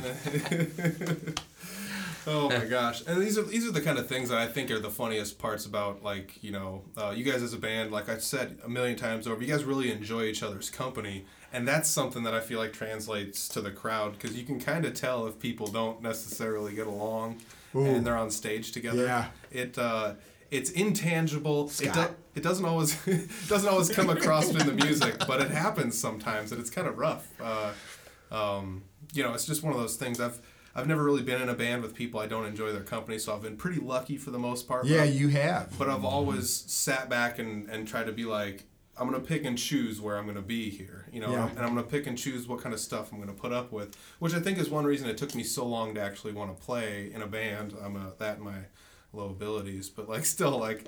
Uh, you guys, as far as a band, you guys are, you know, one of those things I look up to as a person trying to play music. Like I just kind of, it's it's nice to know that there's bands that can get along as much as you guys do, have fun on the stage, off the stage, you know, and uh, and be as good as you guys are, as polished as you guys are, uh, to be able to throw in your own stuff, to be as good as each one of you guys are. It's it's uh, it's just kind of a fun thing to go out there and see, and uh, I really appreciate you guys at least you know taking some time out of your day.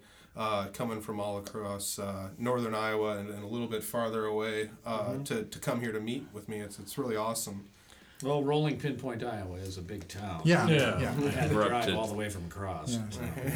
We're up to 12. All those now. roundabouts, I, I get confused. Yeah, I mean, You know, it's tough watching bands that don't get along. Oh, You know, especially the ones well, ones. we've on, all been in them, right? especially the ones on YouTube. Oh, Yeah. but you know, there's moments that we're out there that you know you're playing and somebody's doing something and it just magically happens to where you it almost you have to almost stop and you're looking at what somebody else is doing and appreciating what they do and I think Yeah. that's Well, you and I get to laughing when something really goes. yeah, good, you know, it's like you know, and there's all the little you know gimmick things and stuff, but there's that, those moments where like all the tones, the vocals, and everything are right, and you're looking around and everybody else is kind of going like, God, did you guys just hear that too? so which is neat. But then we do the laughing and the joke and stuff. It was you know it's.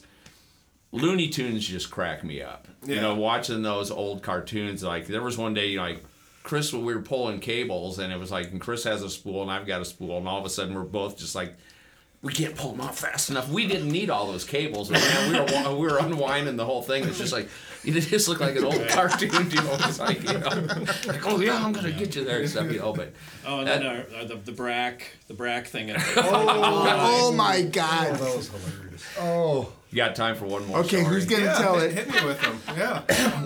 we were oh, we were playing Fourth of July up in in Cylinder, Iowa, and it was a great crowd. And they said, "Can you guys put on some patriotic music for the fireworks display and run it through the PA, you know. And so I went and I've got a buddy who's a, a director of bands, uh, Dan Cassidy. I said, "You got any patriotic music?" And he's, "Yeah."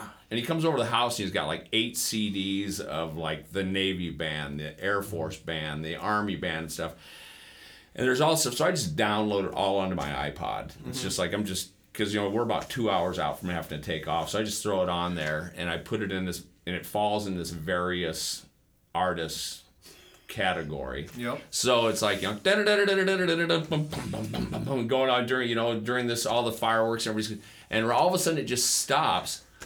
Da da da da da da da da da da da. Welcome to Cooking with Brak. so oh, on tonight's show, we're making my special poo poo poo platter. Some people are happy with just a little poo. Some people they like, you know, poo poo. But I add extra poo to mine for that extra kick, and I'm like 40, 50 feet away from the iPod, and it's just. Scott's in tears, and we're, Yeah, we're all just scrambling. And over all of the Scrambling. booming and all this stuff going off, and me trying to get there, I can hear Scott. Oh, I get, we're up, I get up to go, and my wife looks at me. Nah, just let it go. And I'm hoping there's no obscenities on this Yeah, thing. yeah, oh, Epic. Oh my gosh. But one of those to where it's like, ugh, you know, and I'm holding the camera because I'm taking, you know, I love taking photographs. I'm trying to capture all these, and all of a sudden you're like, what the? You know?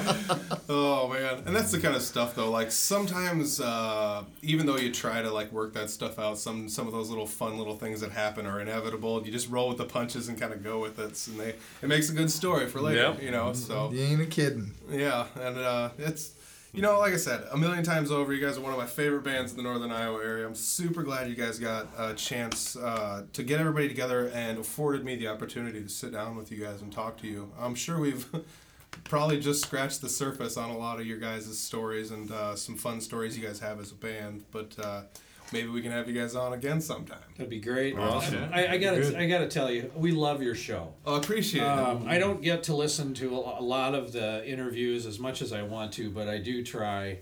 Um, I, I got to hear Chip Evans and Heather Kelly's interview. Loved it. It was great. Yep. Um, I hope to hear more. Well, keep doing what you're doing. We appreciate all, all of us band guys really appreciate it. Yeah. Well, thank very you. much. So, yeah, appreciate it, you guys. Thanks Thank for you guys making it. Thank you. I appreciate Thanks Yeah. for having us. Awesome. Absolutely. All right. Awesome. Oh, we did it. We finally did it. Uh, I'm smiling right now because it feels good to actually have this episode recorded and sounding great. And, uh, you know, I sat down and talked to the Chris Carr band. When, uh, when I first, I discussed it in the podcast, but when I first started playing guitar, these guys were some of my favorites. Uh, it was enjoyable to see people playing live and uh, getting into it. And, uh, you know, they were one of the bands that just played a lot around the area when there weren't a whole lot of bands playing around the area and uh, it was great to see them live. They play a lot of sh- a lot of songs that I like, a lot of shows and places I can I can actually go attend. Uh, nice, easy stuff to get to and listen to, and uh, they're all really, really talented people. Uh, you could tell in the podcast that they all they all really enjoy one another's company. They all have a good time, just kind of goofing around and, and having a fun time. And that's another thing that attracted me to them as a band was the the fact that they all just get along so well. They're all so you know just fun loving uh, when they're up there playing music and just enjoying what they do.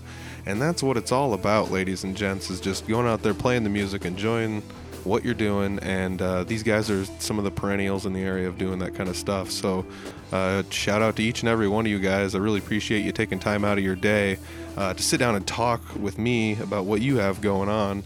And uh, speaking about what's going on i want to talk to everybody about the rockin' picnic um, there's a winter event this year, and the Rockin' Picnic winter event is going to be February 22nd at Rustics, starting at 8 o'clock. Free admission. I'm going to say that again free admission. The show is free. It's worth a shot just to go down there, uh, enjoy the show. Who's playing? It's Jay Clyde Band, uh, one of my favorite bands in the area. These guys also rock. It's it's gonna be a fun time. They play. Uh, they're gonna be playing some some covers, some originals. Their originals are awesome too. So it's worth checking out. Rockin' Picnic Winter Party 2020 featuring the J. Clyde Band, February 22nd at Rustics in Humboldt. The Show starts at 8 and it's free. Need I say more? Free. Gotta love it. Hey, uh, while we're talking about good stuff, I want to talk about Couchtown Coffee. Huge shout out to those guys sponsor- sponsoring us week in, week out. Um, you know, you can you can go to couchtowncoffee.com. Check out their Facebook page too, facebook.com slash couchtowncoffee. You can uh, find a coffee you like, and when you make an order, you can save 20%. Why? Because you're listening to this podcast. That's why. You like local music, they support local music. They want to support the people who support the local music, and that's you. They're going to give you 20% off your order, all you got to do is enter the code word KKB this week. While you're making your order, you get to save 20%. Hard to beat that. Oh man, this is good coffee. Don't miss out. Check it out. It's uh, roasted by a musician himself, Andrew Chipman. Uh, likes local music. You know, it's in his family. He's played around the area. He still does play live. So uh, hopefully, I'll get a chance soon to sit down with Mr. Chipman. I know I've, I've rumored it before, but we'll we'll get there. We'll get there. Andrew Chipman makes some awesome coffee. Check it out. www.couchtowncoffee.com. Make sure you enter the code word KKB. Save yourself 20%. Hey guys, hats off to the Chris Carr band. Man, uh, this is a fun episode, long episode, but you know what? It was good. That's that's it's awesome stuff. I want to say thanks to each of those guys for taking the time to, you know, sit down with me. You know, it's one of those deals. It's not easy to sit down with one person, let alone five, and they all sacrifice their time. So huge, huge thanks, guys. Uh, thanks to everybody that's listening. Go to www.audiblefarm.com. Check out all the other stuff Audible Farm has, merch. There's other links to stuff. You can just hit us up. Uh, you know, we're going to be promoting a few shows here and there. Uh, it looks like it's a thing that's going to start happening, so check that out. I'll see you guys all next week with another awesome episode. Peace.